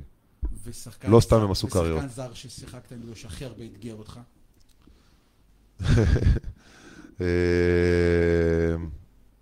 זה מצחיק, שיחקתי עם הפועל ירושלים ביורו-קאפ נגד אה, ולנסיה. ובוולנסיה שיחק שחקן שאחר כך גם הגיע ל-NBA, קראו לו פבריציו אוברטו, שחקן ארגנטינאי, שיחק בסן אנטוניו אחר כך ב-NBA. ואני זוכר שאני הייתי, הייתי ב prime שלי, זאת אומרת, אני הייתי בתקופה שהייתי הכי חזק והכי חד, ושרון דרוקר אומר לי, טוב, אתה, אתה שומר עליו? אוקיי, סבבה, זה, זה אתגר, אתה יודע, אתה רוצה לשחק נגד המפלצות האלה, שחקן של 2-13, ארגנטינאי, שכל רגל שלו זה כמו בול עץ, ו... ואני אני זוכר שאני שם עליו גוף, והוא מקבל את הכדור קרוב לסל, והוא פשוט מקפיץ אחורה, ומקפיץ ומקפיץ ומקפיץ. ו... ואני מרגיש את עצמי הולך אחורה, כאילו, בכלל לא מרגיש אותי. עד שהוא הגיע קרוב לסל, עשה עליי שתי נקודות, וזהו. אז אתה יודע, זה היה אתגר. אה, אבל שחקתי נגד הרבה שחקנים טובים, אתה יודע, פאו גסול, אח שלו, מארק גסול, שחקתי נגדם כמה פעמים במסגרת של הנבחרות. מי מביניהם, מי מביניהם לדעתך הוא... אני חושב שפאו גסול יותר מוכשר. פאו, פאו זה כאילו אלוהים החליט להתפרע, אמר, אני אזרוק את כל מה שאני יודע על כדורסל, אני אשים בשחקן אחד. הוא באמת הקדים את זמנו. היום, היום אתה רואה כבר שחקנים ב size שלו, שיודעים לעשות פחות או יותר את מה שהוא עשה, הוא עשה את זה לפני 20 שנה, לא היה כזה דבר. שחקן של 2.15, אמור לשבת להיות עגל מתחת הסל, כמו שאוברטו עשה לי, אה, אה, אה, קח אותי הסל, שים שתי נקודות, לכפכף אותי, והלאה, קדימה. הוא היה, היה בו קלאס של שליטה בכדור, של כליאה, של מסירה, כאילו הכל, הכל היה לו. וגם בחור מאוד נחמד ככה, מהקצת שיצא לי להכיר אותו. אוקיי. קלאס ואפס מאמץ. קלאס ואפס מאמץ. קלאס, כן. אה, תחת איזה מאמן הכי נהנית לשחק? או... אתה מכניס אותו פה ל... לא, לא, יש לי תשובה, יש לי תשובה מאוד מאוד אה, אה, ברורה בנושא הזה, שרון דרוקר. וואלה. כן. אני לא חושב שהוא המאמן שהכי תרם לי בקריירה, למרות שמאוד מאוד הצלחתי אצלו, אני חושב שדיוויד הוא המאמן שהכי תרם לי. דרך, ה... דרך, דרך, דרך החתחתים שהוא העביר אותי, הוא מאוד מאוד הקשיח אותי מנטלית. ואחרי שאתה עבר, אחרי שעברתי את הטירונות יחידה עם דיוויד, פתאום כל מאמן אחר היה נראה לי צ'יפס. אבל עדיין אתה נתקל במאמנים עם קפריזות שונות, עם מצבי רוח שונים, עם, אה, עם שיגעונות, הייתי אומר אפילו על באמת. ואצל שרון, הרגשתי שאני לא צריך, לה, אין, לא צריך להוציא על זה אנרגיה בכלל, על למצוא חן, על כן לריב, לא לריב, אין, אין אצלו את הדבר הזה, הוא מתעסק, הוא מאוד מאוד תכלס, איש מקצוע מעולה בעיניי, ושלוש עונות בילינו ביחד, שלפחות בגזרה הזאת של מאמן שחקן, וזה יחסים מאוד מורכבים לכל שחקן ומאמן, היה לי ממש שקט נפשי, וזה מאוד מאוד עזר לי גם להיות שחקן יותר טוב. ומה אתה- התחושת פספוס הכי גדולה שלך בתור שחקן? אני לא חושב שיש לי איזו תחושת פספוס, יש לי איזשהו פצע פתוח שאתה יודע שהוא כנראה לא יגליד לעולם בקריירה, וזה ההפסד שהפסדנו עם מכבי חיפה בגמר גביע המדינה ב-2009. משחק שהיה צריך להיות שלנו, הפסדנו בשנייה האחרונה מסל ניצחון של בריין טולברט להפועל חולון. אה, אני טענתי, עד- ועד היום אני טוען שהייתה שם שערוריית שיפוט. אה, שוב, אני יודע להפסיד והפסדתי מאות משחקים בקריירה. וזה משהו שהוא, אתה יודע, אתה חושב על זה, וזה מדמם. זה משהו שלא יגליד לעולם, אתה יודע, אני, יש לי המון חברים אוהדי הפועל חולון שאוהבים לצחוק עליי, זה בסדר, אתם יכולים לגחך, אבל אני, כנראה שאני אקח את זה איתי, אתה יודע, זה, אני, אני לא מצליח להשאיר את זה מאחורה, זאת אומרת, כשאני מדבר על זה, זה מעצבן אותי. כי מה היה שם? לא בהיבט... לא כי אני יודע, ש, כי אני יודע? שאנחנו כקבוצה היינו יותר טובים מהפועל חולון באותה שנה, וגם באותו משחק היינו יותר טובים, ומישהו שם שם עלינו ברקס בכל פעם. שהיינו צריכים. זה ככה, זו התחושה שלי. אין לי, בעיה, אין לי בעיה גם שיגידו אליי שאני לוזר ואני לא יודע להפסיד. אני יודע להפסיד. אני יודע להפסיד, אל תגידו לי שאני לא יודע להפסיד. אני הפסד יותר מדי פעמים כדי לא לדעת להפסיד. והפסדתי גמרים, אוקיי? הגמר הזה זה משהו שהוא פספוס גדול בעיניי, באמת. מה היית אומר לנער שבא ב- עם סיפור? שאחד הדברים הכי גדולים בכדורסל זה שתמיד יש את המשחק הבא ואת העונה הבאה, ובסוף כן זכיתי בתואר. אתה יודע, זה מצחיק ש... כשהפסדנו את הגמר הזה, כבר היה לי את גביע אירופה ביד, את גביע יולב, שזה הישג באמת חסר תקדים בספורט ובכדורסל הישראלי. ועדיין, בעיני הקהל בארץ, עד שלא זכית בתואר בארץ, אתה כאילו פספוס. עכשיו, אני יכולתי להגיע למכבי תל אביב במשך שלוש פעמים שהם פנו אליי, אני סירבתי, כל פעם בגלל מסיבה אחרת. ויכולתי להיות שחקן מכבי תל אביב ולהיות היום עם איזה ארבע, חמש אליפויות, כמה, ארבעה, חמישה גביעי גביע המדינה, תארים בארץ, ולהגיד, וואי, עשיתי, עשיתי, עשיתי קריירה. אבל לא הייתי יכול להסתכל על העידו הזה במראה. כי מה? כי ראיתי מה קרה לחברים שלי שהגיעו למכבי תל אביב ורובם לא קיבלו שם את הבמה. מכבי תל אביב זה קבוצה בינלאומית שמגיעים לשם שחקנים זרים שתופסים את הבלטות של השחקנים הישראלים. ראיתי את יואב ספר בקושי משחק, ראיתי את יניב גרין בקושי משחק, ראיתי את ליאור לובין בקושי משחק. מעט מאוד שחקנים באמת הצליחו לתקוע יתד ולהפוך להיות שחקנים לגיטימיים.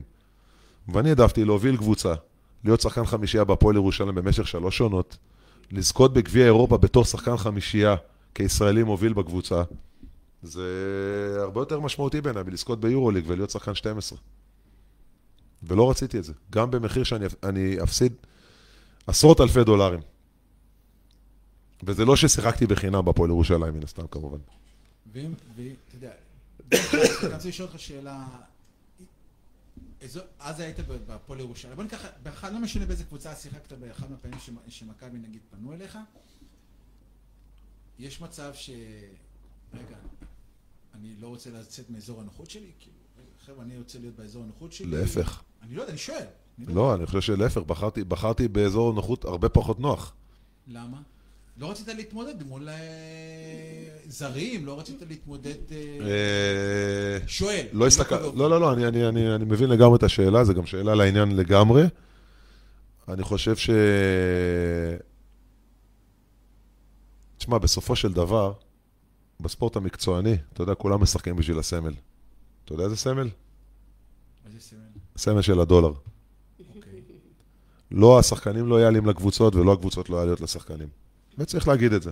אוקיי. והסכום שמכבי תל אביב הציעו לי באותה תקופה, הוא היה סכום יפה מאוד. במשק הישראלי זה סכום שוואו, מנכ"לים של הייטק לא מרוויחים. מצד אחד. מצד שני, הפועל ירושלים לא הציעו לי הרבה פחות. ואמרתי שאם אלה ההבדלים, אז עדיף לי ללכת לפועל ירושלים, עדיף לי לקבל קצת פחות כסף ולשחק, מאשר, אה, זאת אומרת, כדי ללכת למכבי תל אביב ולהתמודד על הדבר הזה, אתה צריך שמשהו שיהפוך לך את הייאוש ליותר נוח.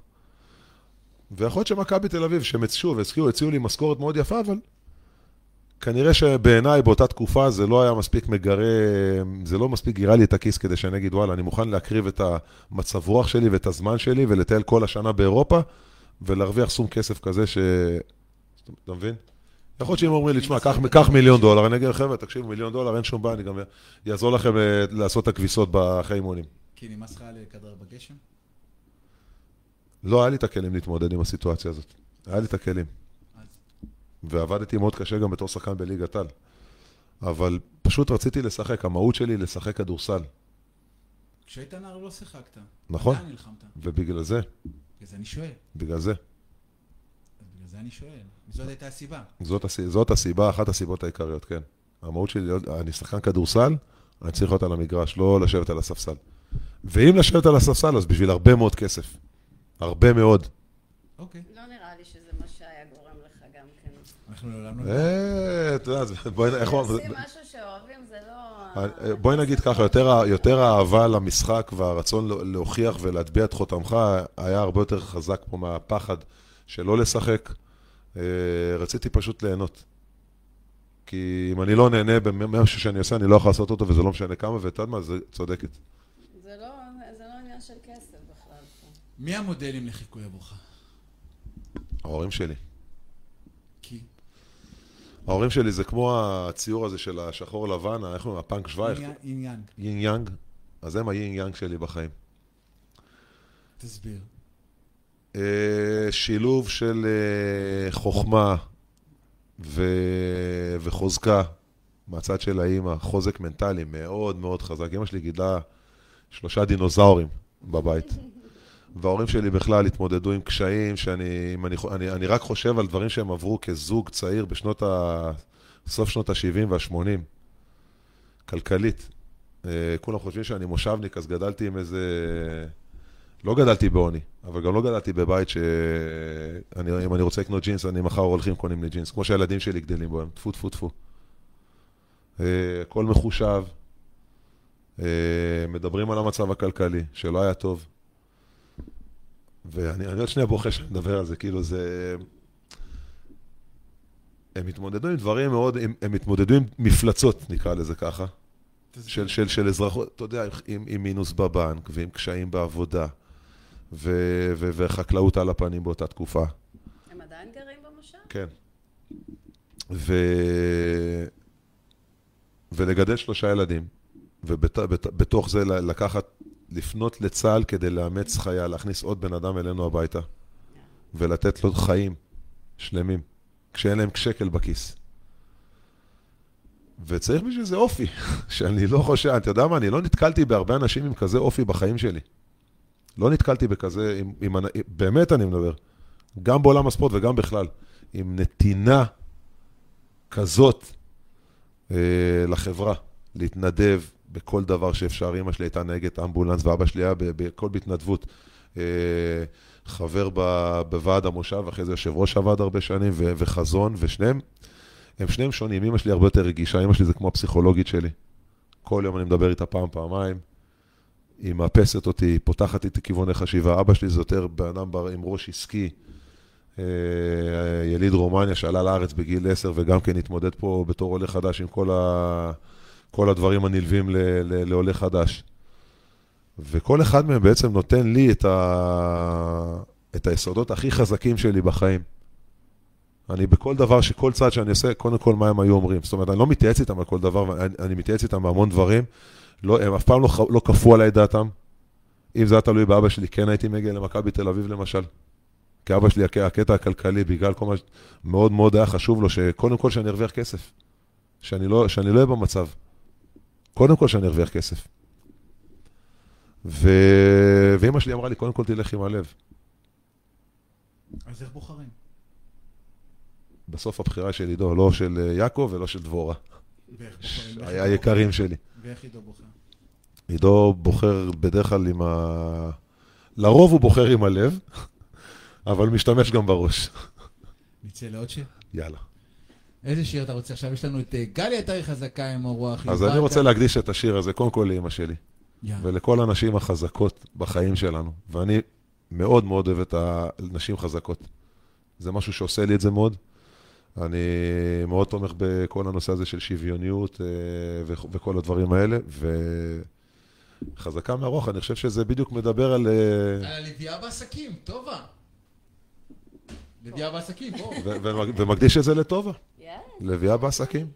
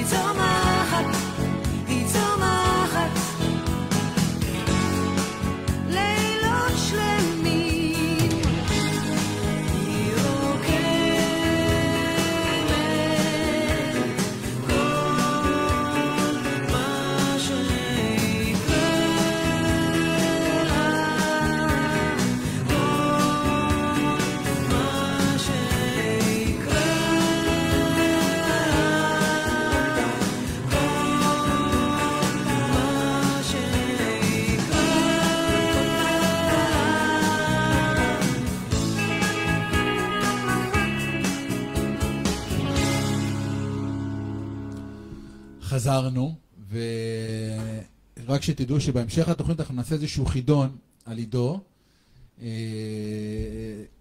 שבו אנחנו ניתן מתנה על סך 300 שקלים, מתנת אופני יכין באשקלון, חנות הספורט והטריאטלון באשקלון. עידו, שאלה. כן, שאל בני ונען. מה היו שלושת השינויים המהותיים שעברת בחיים?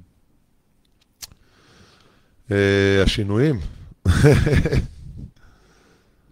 אני חושב שקשה לי להצביע על שלושה שינויים ספציפיים שעברתי. השינוי הכי גדול זה היה באמת אותה שיחה עם דיוויד. זה הפך את החיים שלי משחור ללבן.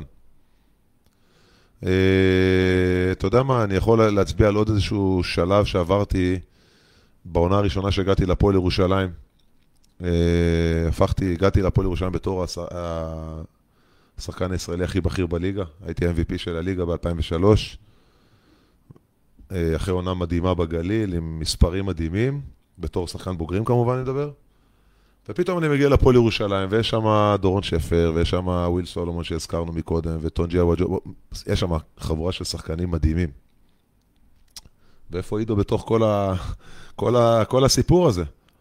ועברתי איזושהי, איזשהו משבר מנטלי, אני אקרא לזה ככה, לא משהו דרמטי, אבל קצת לא מצאתי, לא סידרתי את הרהיטים בראש כמו שצריך באותה תקופה. ושרון דרוקר, שהוא פורץ דרך בקטע הזה בעיניי, הוא תמיד אה, מאוד מאוד דחף את הנושא המנטלי, הוא כבר, הוא כבר גילה את זה לפני כולם. הקדים את זמנו בנושא הזה. וזה אחרי זה אימון אחד שככה הייתי מאוד מאוד עצבני וכעוס, אני מגיע לחדר הלבשה, פותח את הלוקר ואני רואה פתק, פתק, לבן, דף לבן כזה, כתוב, חמוד שלי, אני מקווה שאתה לא כועס, תתקשר אליי, אוהב אותך שרון עם סמיילי. המאמן, שרון דרוקר, כותב לי כזה פתק יפה, בל- ושם לי את זה בלוקר. אתה לא יכול, אתה יודע, באותה שנייה, אתה עם כל העצבים, שאתה ישר מוריד עליו. אצלי לפחות זה ישר, "שט, אוקיי, אני מחייך, יאללה, נתקשר לשרון, נראה מה הוא רוצה, כי שרון היה בינינו באמת קשר מאוד חזק. והוא אומר לי, תשמע, יש לי חבר שהוא פסיכולוג, קח את הטלפון שלו, לך דבר איתו, תקבע איתו פגישה, אני רוצה שהוא, אני חושב שהוא יכול לעזור לך. ולקחתי את הטלפון והתקשרתי לאותו פסיכולוג, ובאמת אה, קבענו פגישה. ואני מאוד מאמין, אני מאוד מאמין, כמו שאתה רואה בקטע המנטלי. אבל אה, אני יכול לומר לך מצד שני, שעם אותו פסיכולוג היה לי בערך עשר פגישות. חוץ מהעשר דקות, הרבע שעה הראשונות של הפגישה הראשונה, אני לא זוכר כלום, לא זוכר כלום ממה שהיה בשאר הפגישות שהיה בינינו. ובעשר דקות האלה, תוך כדי השיחה, הוא אמר לי משפט שמלווה אותי עד היום ואני מעביר אותו גם הלאה, שוב, כי, כי, כי זה דברים שאני ככה לוקח איתי. והוא אמר לי, תשמע, כשאתה מסתובב בתל אביב ביולי-אוגוסט, חום אימים בחוץ, או בראשון במקרה שלך, וחם לך, מה אתה עושה? הסתכלתי ואמרתי לו, מה, מה אתה רוצה ממני? מה, מה זה קשור? הוא אומר, לא, תגיד מה אתה עושה, חם לך, מה אתה עושה? אתה יכול לקרר את כל העיר? אתה יכול לפזר מזגנים על כל הבניינים שיקררו את הרחובות? הוא אומר לו, לא. אז מה אתה כן עושה? אמרתי לו, אני הולך עם גופייה, מכנסיים קצרים וכפכפים, שיהיה אוורירי. הוא אומר לי, יפה. כשאתה נמצא בסיטואציה שאתה לא, אתה לא באמת יכול, לשל... אתה לא יכול לשנות את כל הסיטואציה. אז תשנה את עצמך. ת, ת, תעשה, תעשה התאמות. ובן אדם שהולך ברד כזה, אתה יודע, ראש בקיר, ולא עושה את ההתאמות, ולא בכל תחום, בסוף נתקע. אז אני חושב שהחוכמה שלנו באמת ללמוד, שהרבה פעמים אנחנו צריכים קודם כל להסתכל פנימה כדי לעשות, לראות את הסיטואציה, לראות איך אני יכול למקסם את כל היכולות שלי בסיטואציה, ולא להשתלט, אתה לא תמיד יכול להשתלט על הסיטואציה. ו... וככה אני נוהג לעשות. אוקיי. אמ, איזה מחיר או אתגר נאלצת לשלם בעקבות אה, חלק מהשינויים שעברת בחיים? וואו, המון. המון, המון. קודם כל, כבר בתור נער, אתה, שאתה מחליט שאתה מתמסר, ואתה יודע מה, אני החלטתי שאני מתמסר למקצוע, לא הבנתי שאני צריך לעשות פשוט יותר, אבל אירועים משפחתיים, טיולים שנתיים, אה, אתה, מבט, אתה, מבט, אתה מקריב את כל הדברים האלה, זמן עם חברים, כדי להגיע לאימונים, להגיע למשחקים. אולי, אתה יודע מה, לא, אני לא גאה במה שאני הולך להגיד, אבל גם באיזשהו מקום הקרבתי את הנושא הלימודי. לא, ידע, לא, למד, לא לימדתי את עצמי ללמוד כנער בגלל הכדורסל.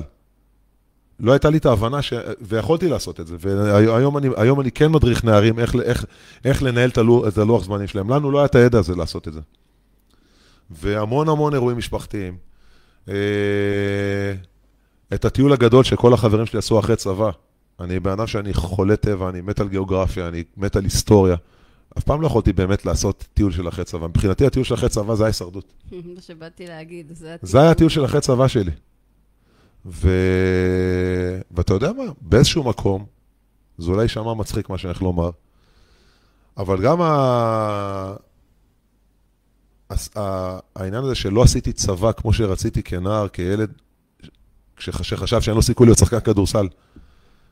כל החברים שלי כולם אה, לוחמים וקצינים ביחידות הכי קרביות, אה, שייטים ולוחמי סיירת מטכ"ל וסיירת וכן הלאה, וחי"ר. ואני במילה הזאת, בהזדמנות אני רוצה להגיד שאני סופר מעריך את כל מי שמתנדב ל- ל- ליחידות הלוחמות בצבא ובכלל, כל היחידות. אני גדלתי בבית מאוד מאוד פטריוטי, ואת זה לא אמרתי מקודם. אז אה, אני, יש לי איזושהי תחושה של פספוס, שכאילו הקרבתי את החלום הזה של הקרביות שלי כדי להיות שחקן כדורסל. הזוי ככל שזה יישמע. ואתה יודע, אני, יש, לי, יש לי פודקאסט משלי שאני עושה אותו ביחד עם דוקטור עודד קרפטיק, שהוא מאמן מנטלי בעיניי מספר אחד, איש גאון, גאון בתחום הזה. והוא גם עכשיו בשנים האחרונות הוא ככה חזר טיפה בתשובה והתקרב ליהדות, והוא אמר, המילה להקריב יש בה שורש, קרוב. וה... וכדי להגיע, לה- להתקרב למטרה שאנחנו רוצים, אנחנו צריכים להקריב. אז מקריבים הרבה. מה הייתה הנקודה שהבנת שאתה השתנית? אמ, אני חושב שזה באותו משחק שהיה בנהריה בתור נער. במשחק פריצה שלי. הבנתי שזאת נקודת, אה, מה שנקרא, זה קו פרשת המים. שקלטת 33 נקודות. שקלטתי את השל... כן, יפה, שאתה זוכר, הקשבת לי היום. לא, וגם זה שלא נעלבת ממה שאמרו, זה שלקחת את. כן, אבל אז, כן, אבל אז היה אמצע התהליך. באותו משחק, זה היה חותמת כזאת שאמרו, וואלה, הנה, עשית את זה. זאת אומרת, עשית את מה שרצית לעשות, כמובן שאסור לנוח על זרי הדפנה, כי אחר כך הם נהיים קוצניים, אז. צריך להמשיך לעבוד קשה, אבל זה אז הבנתי שאוקיי, שאני אני, אני, אני מה שאני חושב שאני, ומה שאני עושה כדי להיות מה שאני, אני צריך להמשיך לעשות, ואולי אפילו עוד יותר, ו, ו, ואז הבנתי שאני, שאני, שאני בכיוון הנכון. מה גילית על עצמך בתוך התהליך הזה?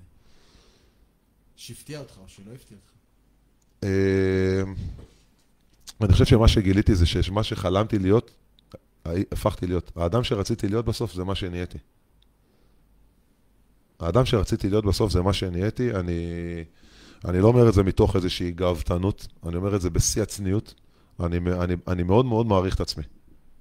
ואני מעריך את עצמי גם בתקופות שלא הולך לי.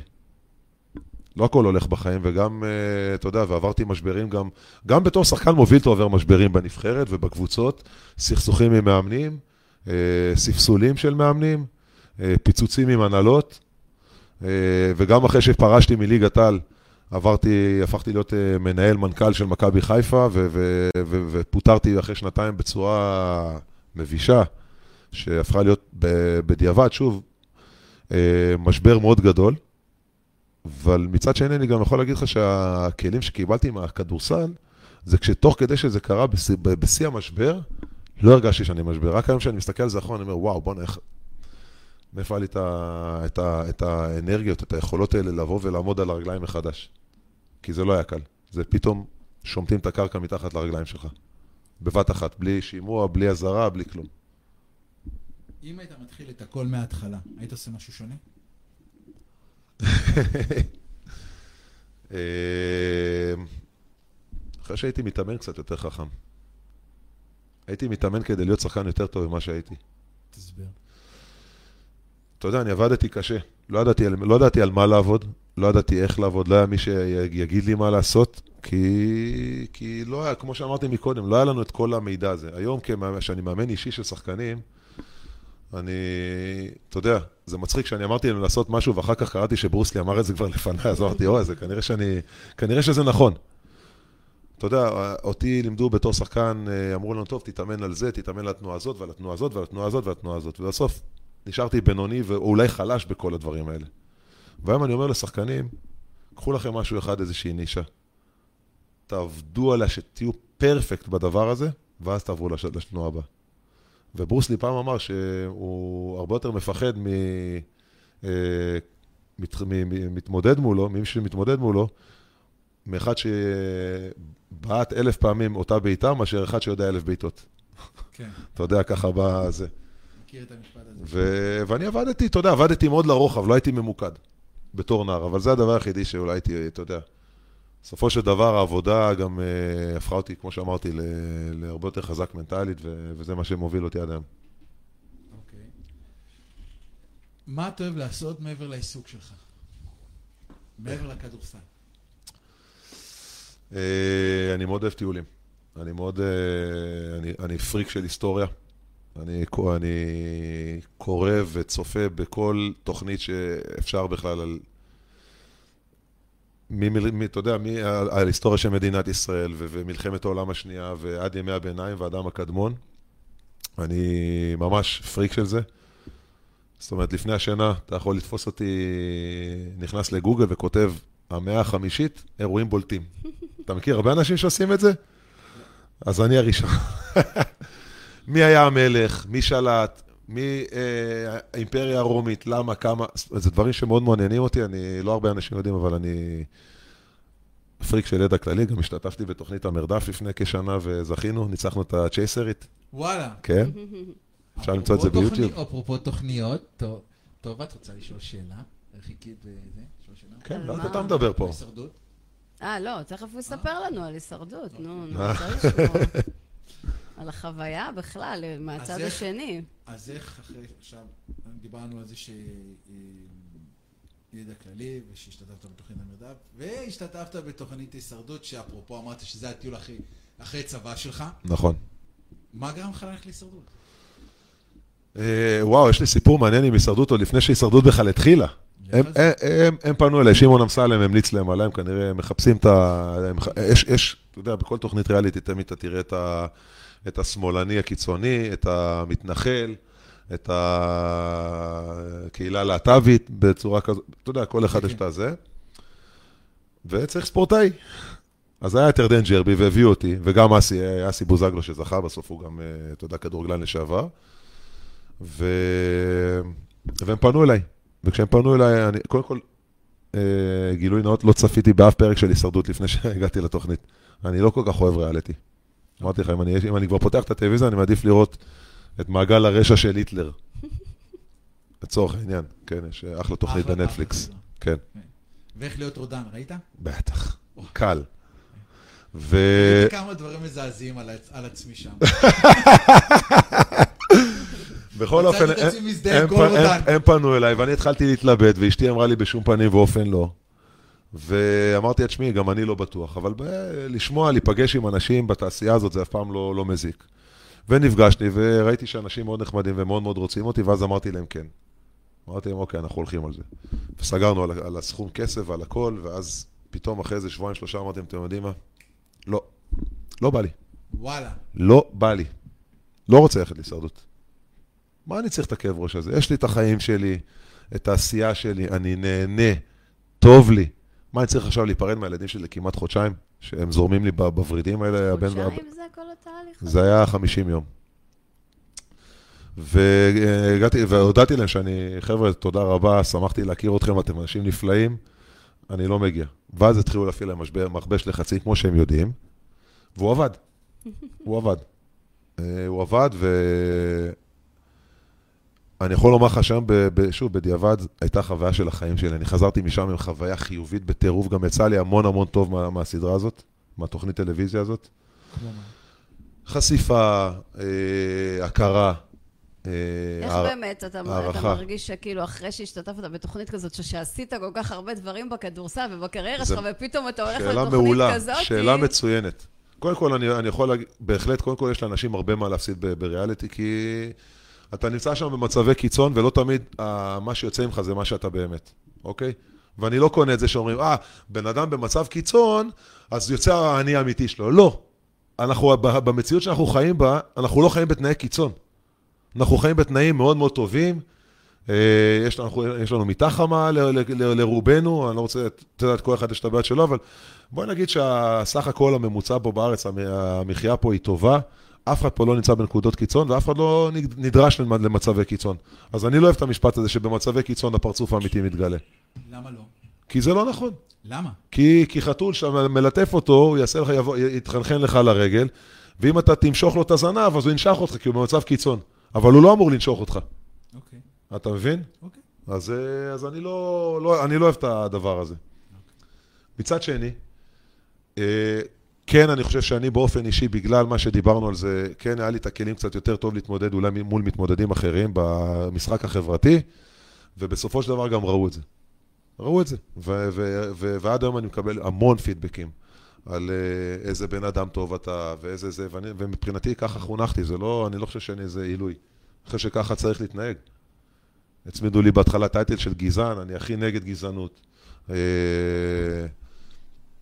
ו- וזה עשה, זה עשה, זה עשה לי טוב, זאת אומרת, אני מאוד מאוד שמח שעשיתי את ה... שעברתי את החוויה הזאת, הייתי מוכן לעבור אותה שוב. גם ברמה האישית לראות שאני מסוגל להתמודד עם, מול איתני הטבע. הת- התנאים שם הם מאוד מאוד קשים, זה לא, חושב, אנשים חושבים שישנים במלון אחרי שהמצלמות אה, אה, קבות, זה לא. לא מחלקים שם סנדוויצ'ים מאחורי הקלעים. זה תנאים קשים, עם אנשים לא קלים, וזה חוכמה לדעת להסתדר איתם. מה שונה, מה שונה מחוויה של הישרדות, בהישרדות לעומת ההישרדות במגרש? קודם כל, אני חושב ש... מה הנקודת זווית שלך? זה לא כל כך דומה. אוקיי, זה לא, זה לא משחק ספורטיבי, הישרדות, זה משחק חברתי. אוקיי. ואתה יודע מה, אני אגיד משהו אחר. אומרים קשה וקשה, והגעגועים, ואין אוכל, ואין... אני חושב שלשרוד במציאות של החיים שלנו הרבה יותר קשה מאשר לשרוד בהישרדות. בהישרדות אתה שם, יש לך צוות שדואג לך, רואה, אתה, רואה, אתה רואה חובש פעמיים ביום, וכל קוץ שנכנס לך לרגל, אתה ישר רצים לראות שת- שתהיה, דואגים לך שתהיה בריא. אתה צריך רק לדאוג לזה שלא תעוף מהמשחק. אוקיי.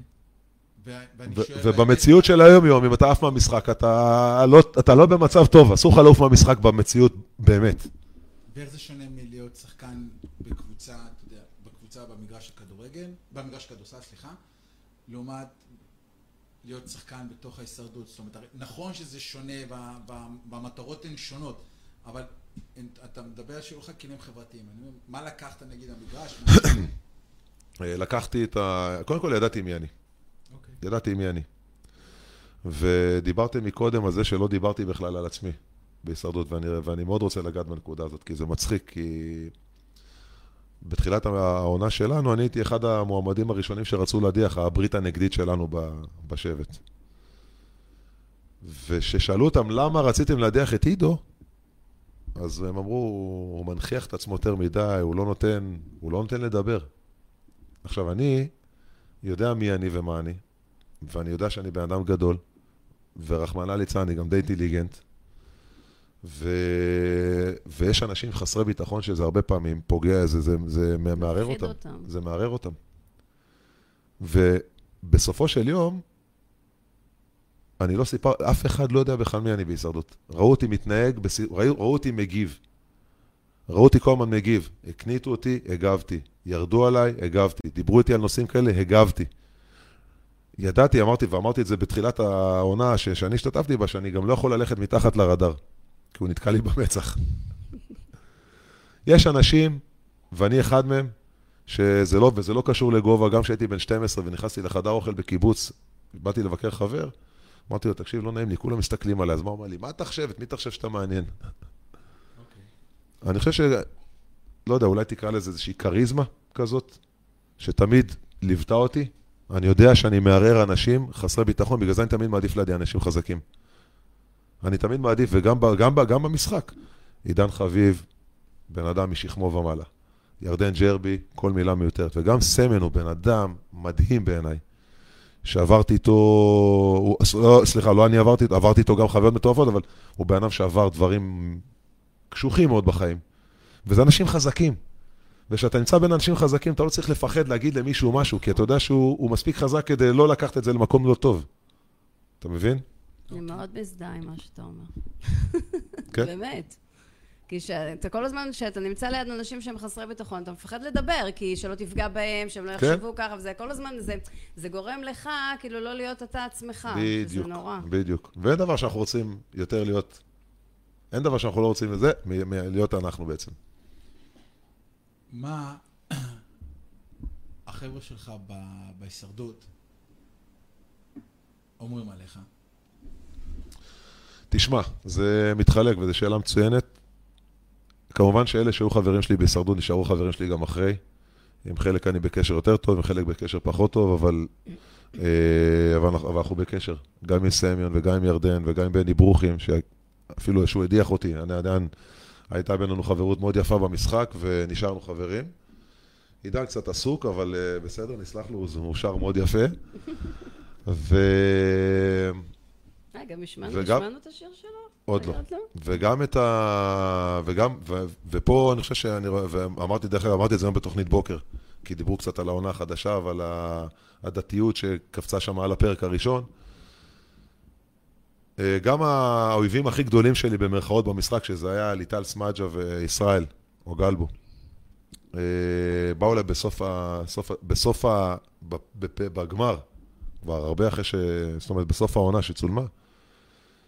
ואני חייב לציין את זה מהסיבה הפשוטה שזה היה אמיתי, זה לא נעשה לצורכי רייטינג, ואני חייב לפרגן להם על זה. שניהם לקחו אותי הצידה, כל אחד בנפרד, ופשוט התנצלו על איך שהם התנהגו ומה הם, חש... מה הם... מה הם חשבו עליי. וזאת המחמאה הכי גדולה שאני יכול לקבל, אתה יודע, מעבר לחברות שיש לי והכל, כאילו, שאנשים שהיו הצ'ילבות הכי גדולות שלי במשחק, ולא הפסיקו לטנף עליי, וגם שילמו מחיר אישי כבד אחר כך מהקהל, באו ו... ולא לא לצורכי יחסי ציבור, אמרו לי, תשמע, טעינו, טעינו. אתה לא מי שחשבנו שאתה, אתה אחר. מה אתה? אני לא רוצה להגיד במילים שהם השתמשו. מה אתה? תשאל אותם. במילים שלך. במילים שלך. יעללך זר ולא פיך. אוקיי, הם החמיאו לי, מאוד. אוקיי. אני לא רוצה... זה, עצם זה שהם באו ועשו את זה, בעיניי זה, זה נגע בי מאוד, ואני חייב, חייב לפרגן להם על זה. לגמרי. מה החלום שלך? אה, חלומות שלי מאוד מאוד פשוטים. קודם כל שהקרובים שלי יהיו בריאים ושלמים, ושאני אהיה בריא, וש... ושרק תחייך. כמו שאומר, כמו שאומר השיר של אה, יובל דיין, אני חושב שזו הזדמנות מצוינת להשמיע אותו עכשיו. אז לפני שאנחנו נש- נשמיע את השיר של יובל דן שרק תחייך, שאלה לקהל, שמי שיענה עליה במהלך השידור ובמהלך ה-48 שעות הקרובות, היא איזה מאמן השאיר את החותם הכי גדול אצל עידו. קוז'יקרו? שאלה טובה. איך אמרו פעם כוורת, בין הפותרים מכונה, בין הפותרים האחרונה, יוגרל. לא יוגרל, מתקבל, אין הגרלה. לא, אתה לא יודע מה הבא, אתה לא מכיר את המכון של... בין הפותרים נכונה, יוגרל. פותר שלא ענה נכונה. יאללה, יובל דיין, שרק תחייך.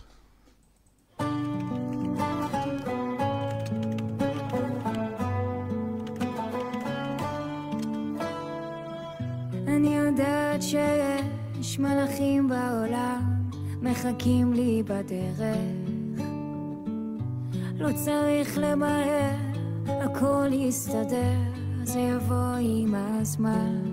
יש דברים חשובים באמת זה בסוף בפרטים הקטנים. לפעמים לא צריך לדבר גם בשקט מצאנו מילים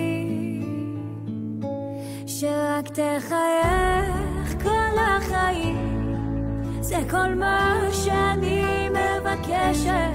בית קטן, גינה לילדים. תאמין לי, אני מאושרת. תדע שאני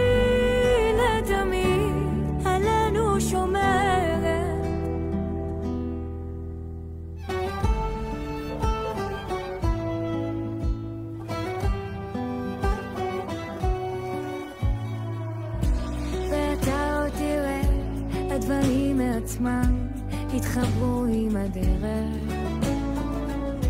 הפחדים יפחדו שלא תיפתחו, זה יבוא עם הזמן. יש דברים חשובים באמת, זה בסוף בפרטים הקטנים. לפעמים לא צריך לדבר, גם בשקט מצאנו מילים שרק תחייך כל החיים. זה כל מה שאני מבקשת. בית קטן, גינה לילדים. תאמין, אני מאושרת. תדע שאני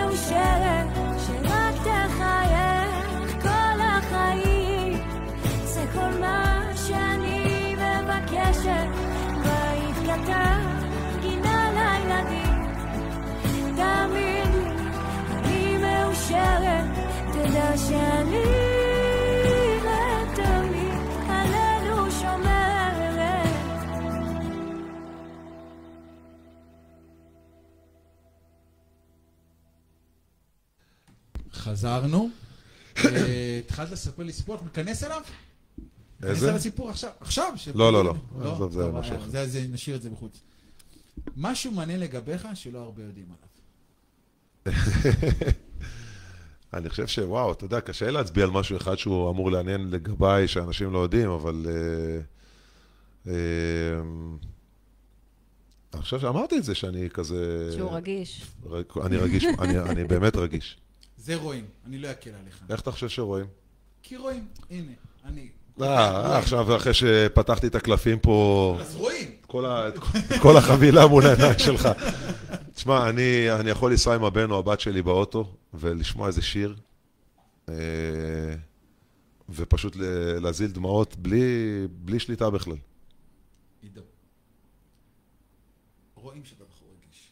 תן לנו עובדה. די, אתה מביך אותי. אוי, עכשיו יוצא מהראש, זאת עובדה שלא יודעים. אבל זה לא נראה, פחות. עוד לא. עוד לא, עוד בדיוק. לא. ולכן אני שואל עוד פעם. היום כולם יוצאים מהארון, זה כבר לא, זה כבר לא איש, כן, עזוב, זה לא לא מעניין. צריך למצוא משהו אחר. אתה צריך לחפש איזה משהו אחר. כבר יש כאלה שיצאו ורוצים לחזור, כי זה כבר לא... כבר לא השיגו את החשיפה. כן, כן. ובכל זאת, מה באמת, משהו אחד שאף אחד לא יודע אותו עליך. לא, אתה יודע מה? לא חשבתי לשאלה הזאת. באמת. אה, אני, אני, אני חושב שאני די, די אופן בוק, כאילו, אני די ספר פתוח. אני מאוד... אני, אני מאוד חושף את מה שאני מרגיש. קשה לי לשקר, קשה לי להעמיד פנים. אני, כשמישהו, אני לא אוהב אותו, אז הוא סביר להניח שהוא ידע שאני לא אוהב אותו, וכשאני אוהב מישהו, אז הוא ברור שהוא ידע שאני אוהב אותו.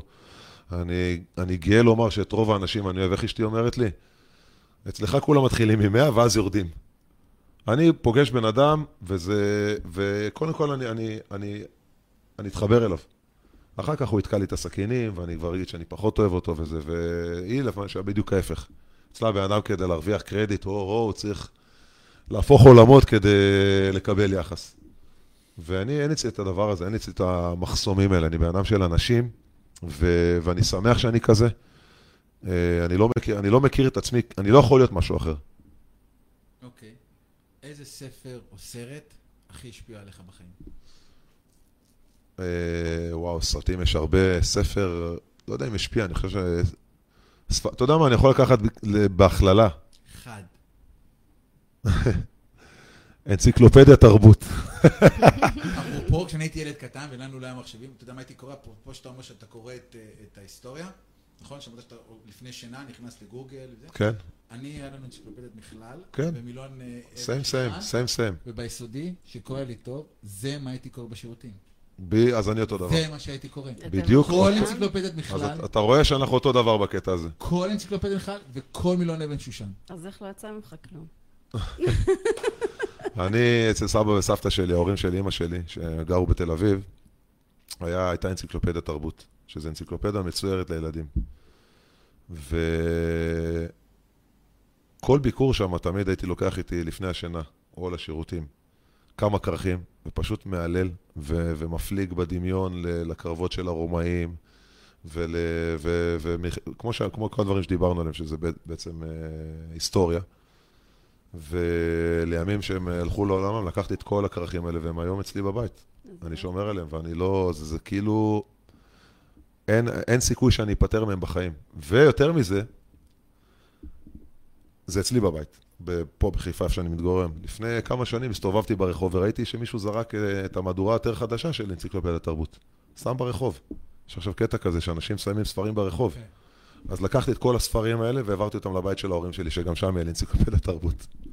איזו דמות אם, אתה יודע, כי אני לא אוותר לך, אני אני אגיע בעיה, לספר. אין שום בעיה. או סרט. אתה רוצה עדיין לחזור ל... תשמע, אני, יש לי סיפור מעניין לספר, שקראתי שאני, אני קראתי כמה ספרים, לא, אני לא תולעת ספרים, אבל קראתי כמה ספרים, אה, מה שנקרא זה. יש לרם אורן ספר שנקרא השבועה, אוקיי. שזה סיפור, קודם כל זה סיפור אמיתי.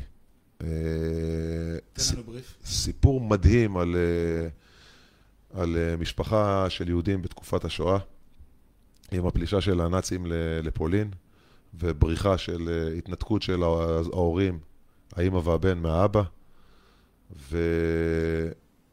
ובתוך זה יש עוד סיפור של אה, משפחה צעירה בגרמניה של לפני עליית הנאצים, אה, נישואי תערובת של בחור גרמני גוי ובחורה יהודייה.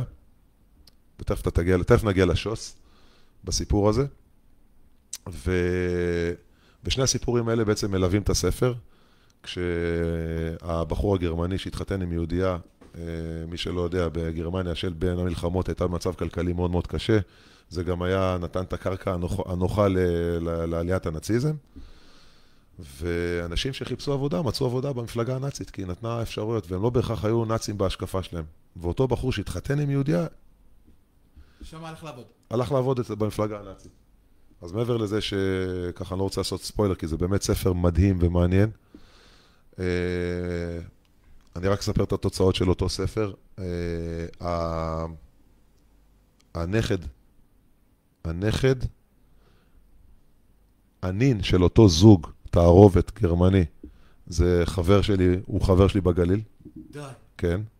והסבא רבא שלו היה קצין נאצי שהציל יהודים בשואה, דרך אגב. את זה ידעת לפני או אחרי לא, ידעתי את זה שקראתי? אחרי. איזה קטע. רק אחרי שקראתי? רק אחרי שקראתי את הספר, פתאום אמרתי, תגיד, נועם, זה לא זה? אומר לי, כן, זה סבתא שלי. והיא הבת שהם הבריחו, כי הייתה יהודייה, הבריחו אותה לפלסטינה, לישראל של אז, בתקופת המנדט, לפני, עוד לפני המלחמה. כי היו הורגים אותה. ואת, ואת, ואת האימא של אותה, ואת הסבתא רבא שלו הרגו. עשיתי פה ספוילר קטן על הספר. סיפור מדהים. ומהצד השני, אה, מספרים על המשפחה הפולניה הזאת שהצליחה לשרוד. לשרוד. האמא לא הבן, הבן שזה. הספר נקרא השבועה כי העוזרת הפולניה של אותה משפחה יהודייה עשירה נשבעה, נשבעה לאמא ל- לשמור על הילד והיא הצליחה. והילד הפליג אה, לישראל באונייה שקראו לה יציאת, יציאת אירופה, אקסודוס. והנכד של הקברניט של אקסודוס, הקברניט של אקסודוס היה בחור צעיר בשם אייק אהרונוביץ', הוא הקברניט. אוקיי. והנכד של אותו אייק אהרונוביץ' הוא חבר טוב שלי. ואני מכיר את הנכדים של שתיים מהדמויות, המרכזיות של הסיפור. לא, אה, אייק פחות, אבל גם, תשמע, בכל זאת, הוא, הוא היה הקפטן של סירה שהיא הפכה לסמל לעלייה הבלתי לגלית פה לארץ, תקופת המנדט. ככה לסיכום, מה הדבר שהכי תרצה לשיר לילדים שלך? את השיר שפתחנו איתו את התוכנית. רק בגלל הרוח. אני חושב ש... שוב, אתה יודע, השיר הזה מדבר, הוא, מד... הוא מדבר על אימון מנטלי. הוא מדבר על אימון מנטלי, הוא מדבר על, ה... על המשברים ועל הבשורות הרעות שאנחנו, אנשים אה, מציבים בפנינו, והמשוכות שאנחנו נהיה מתמודדים מולן. ובעזרת ה... אתה יודע, לכל אחד יש את האמונה שלו, האנשים הדתיים מאמינים שבאלוהים ובתקפיד על המצוות האלה והכל יהיה בסדר. ואנשים החילונים, אני למשל, אני לא, לא אדם דתי, אני מכבד מאוד דתיים, אבל אני לא אדם דתי, אבל אני מאמין שכל עוד זה תלוי בי, אז, אז זה תלוי בי. ואם זה לא יצליח, מה שתלוי בי, אז אני צריך לבוא בטענות אך ורק לעצמי, לא לאף אחד אחר. אין את מי להאשים. וכמה הילדים. שלך, עידו? הבן הגדול שלי עוד מעט חוגג בר מצווה, והבת שלי בת 11. אה, קטנים יחסית. כן. אז איך היה לך? אה, קודם כל, היה לי ממש כיף. אני חושב שנגענו פה בהרבה פינות אה, נסתרות ו- ופחות, אה, ונהניתי. תודה רבה על ההזדמנות שנתת לי ככה לחשוף את, ה- לחשוף את עצמי. קודם כל, תודה רבה לך שהגעת אלינו, תודה רבה לך שנתת לי את תודה הזכות. לטובה שפתחה לנו את האולפן. לטובה. ואנחנו עכשיו יכולים לקרוא למשה להגיד לו תודה בטח, גדולה. תקרא לו. משה! משה! הוא לא שומע, הוא לא הוא לא שומע? הנה הוא בא. טוב, בוא, חברים, משה, חברים, מי רוצים שלא רואה. תכף, הוא נכנס, אנחנו קוראים למשה, למשה בעלים של התחנה. משה הגדול מכולם, שלום, משה אדוני. בכר, זה הבעלים של ראית התחנה, אם איזה אורח יש נכנס. לנו? משה, הבאתי לך את עידו בוז'יקרו לתוכנית סיום עונה.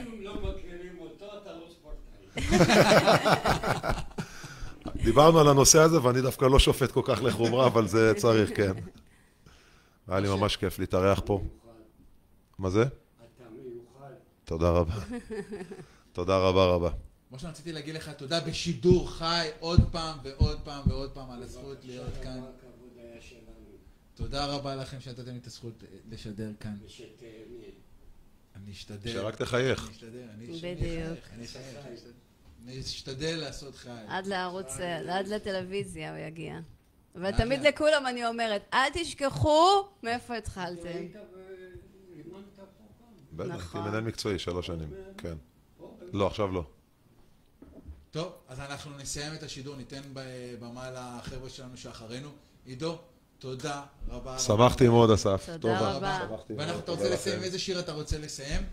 אה, מה יש לנו פה יש בפלייליסט? לנו את אה, רביב קנה רוצה שלום. יש לנו את שלמה ארצי. ארץ חדשה. ארץ חדשה. יאללה, ארץ חדשה. אז חברים, יום שלישי, רגע טוב, רגע, רגע, רגע, רגע, רגע, רגע. אז לכל המאזינים אה, והמאזינות, אני רוצה להגיד לכם תודה רבה. יוסי ראו, זה לא עומר טל ולא דויד בלאט, תנסה, יש מאמן אחר שאימן את אה, עידו ש... מה הייתה השאלה שוב? מי המאמן שהכי הרבה השפיע עליך? תאזין לשידור אה, הכי הרבה החוזר. השפיע, הוא צודק.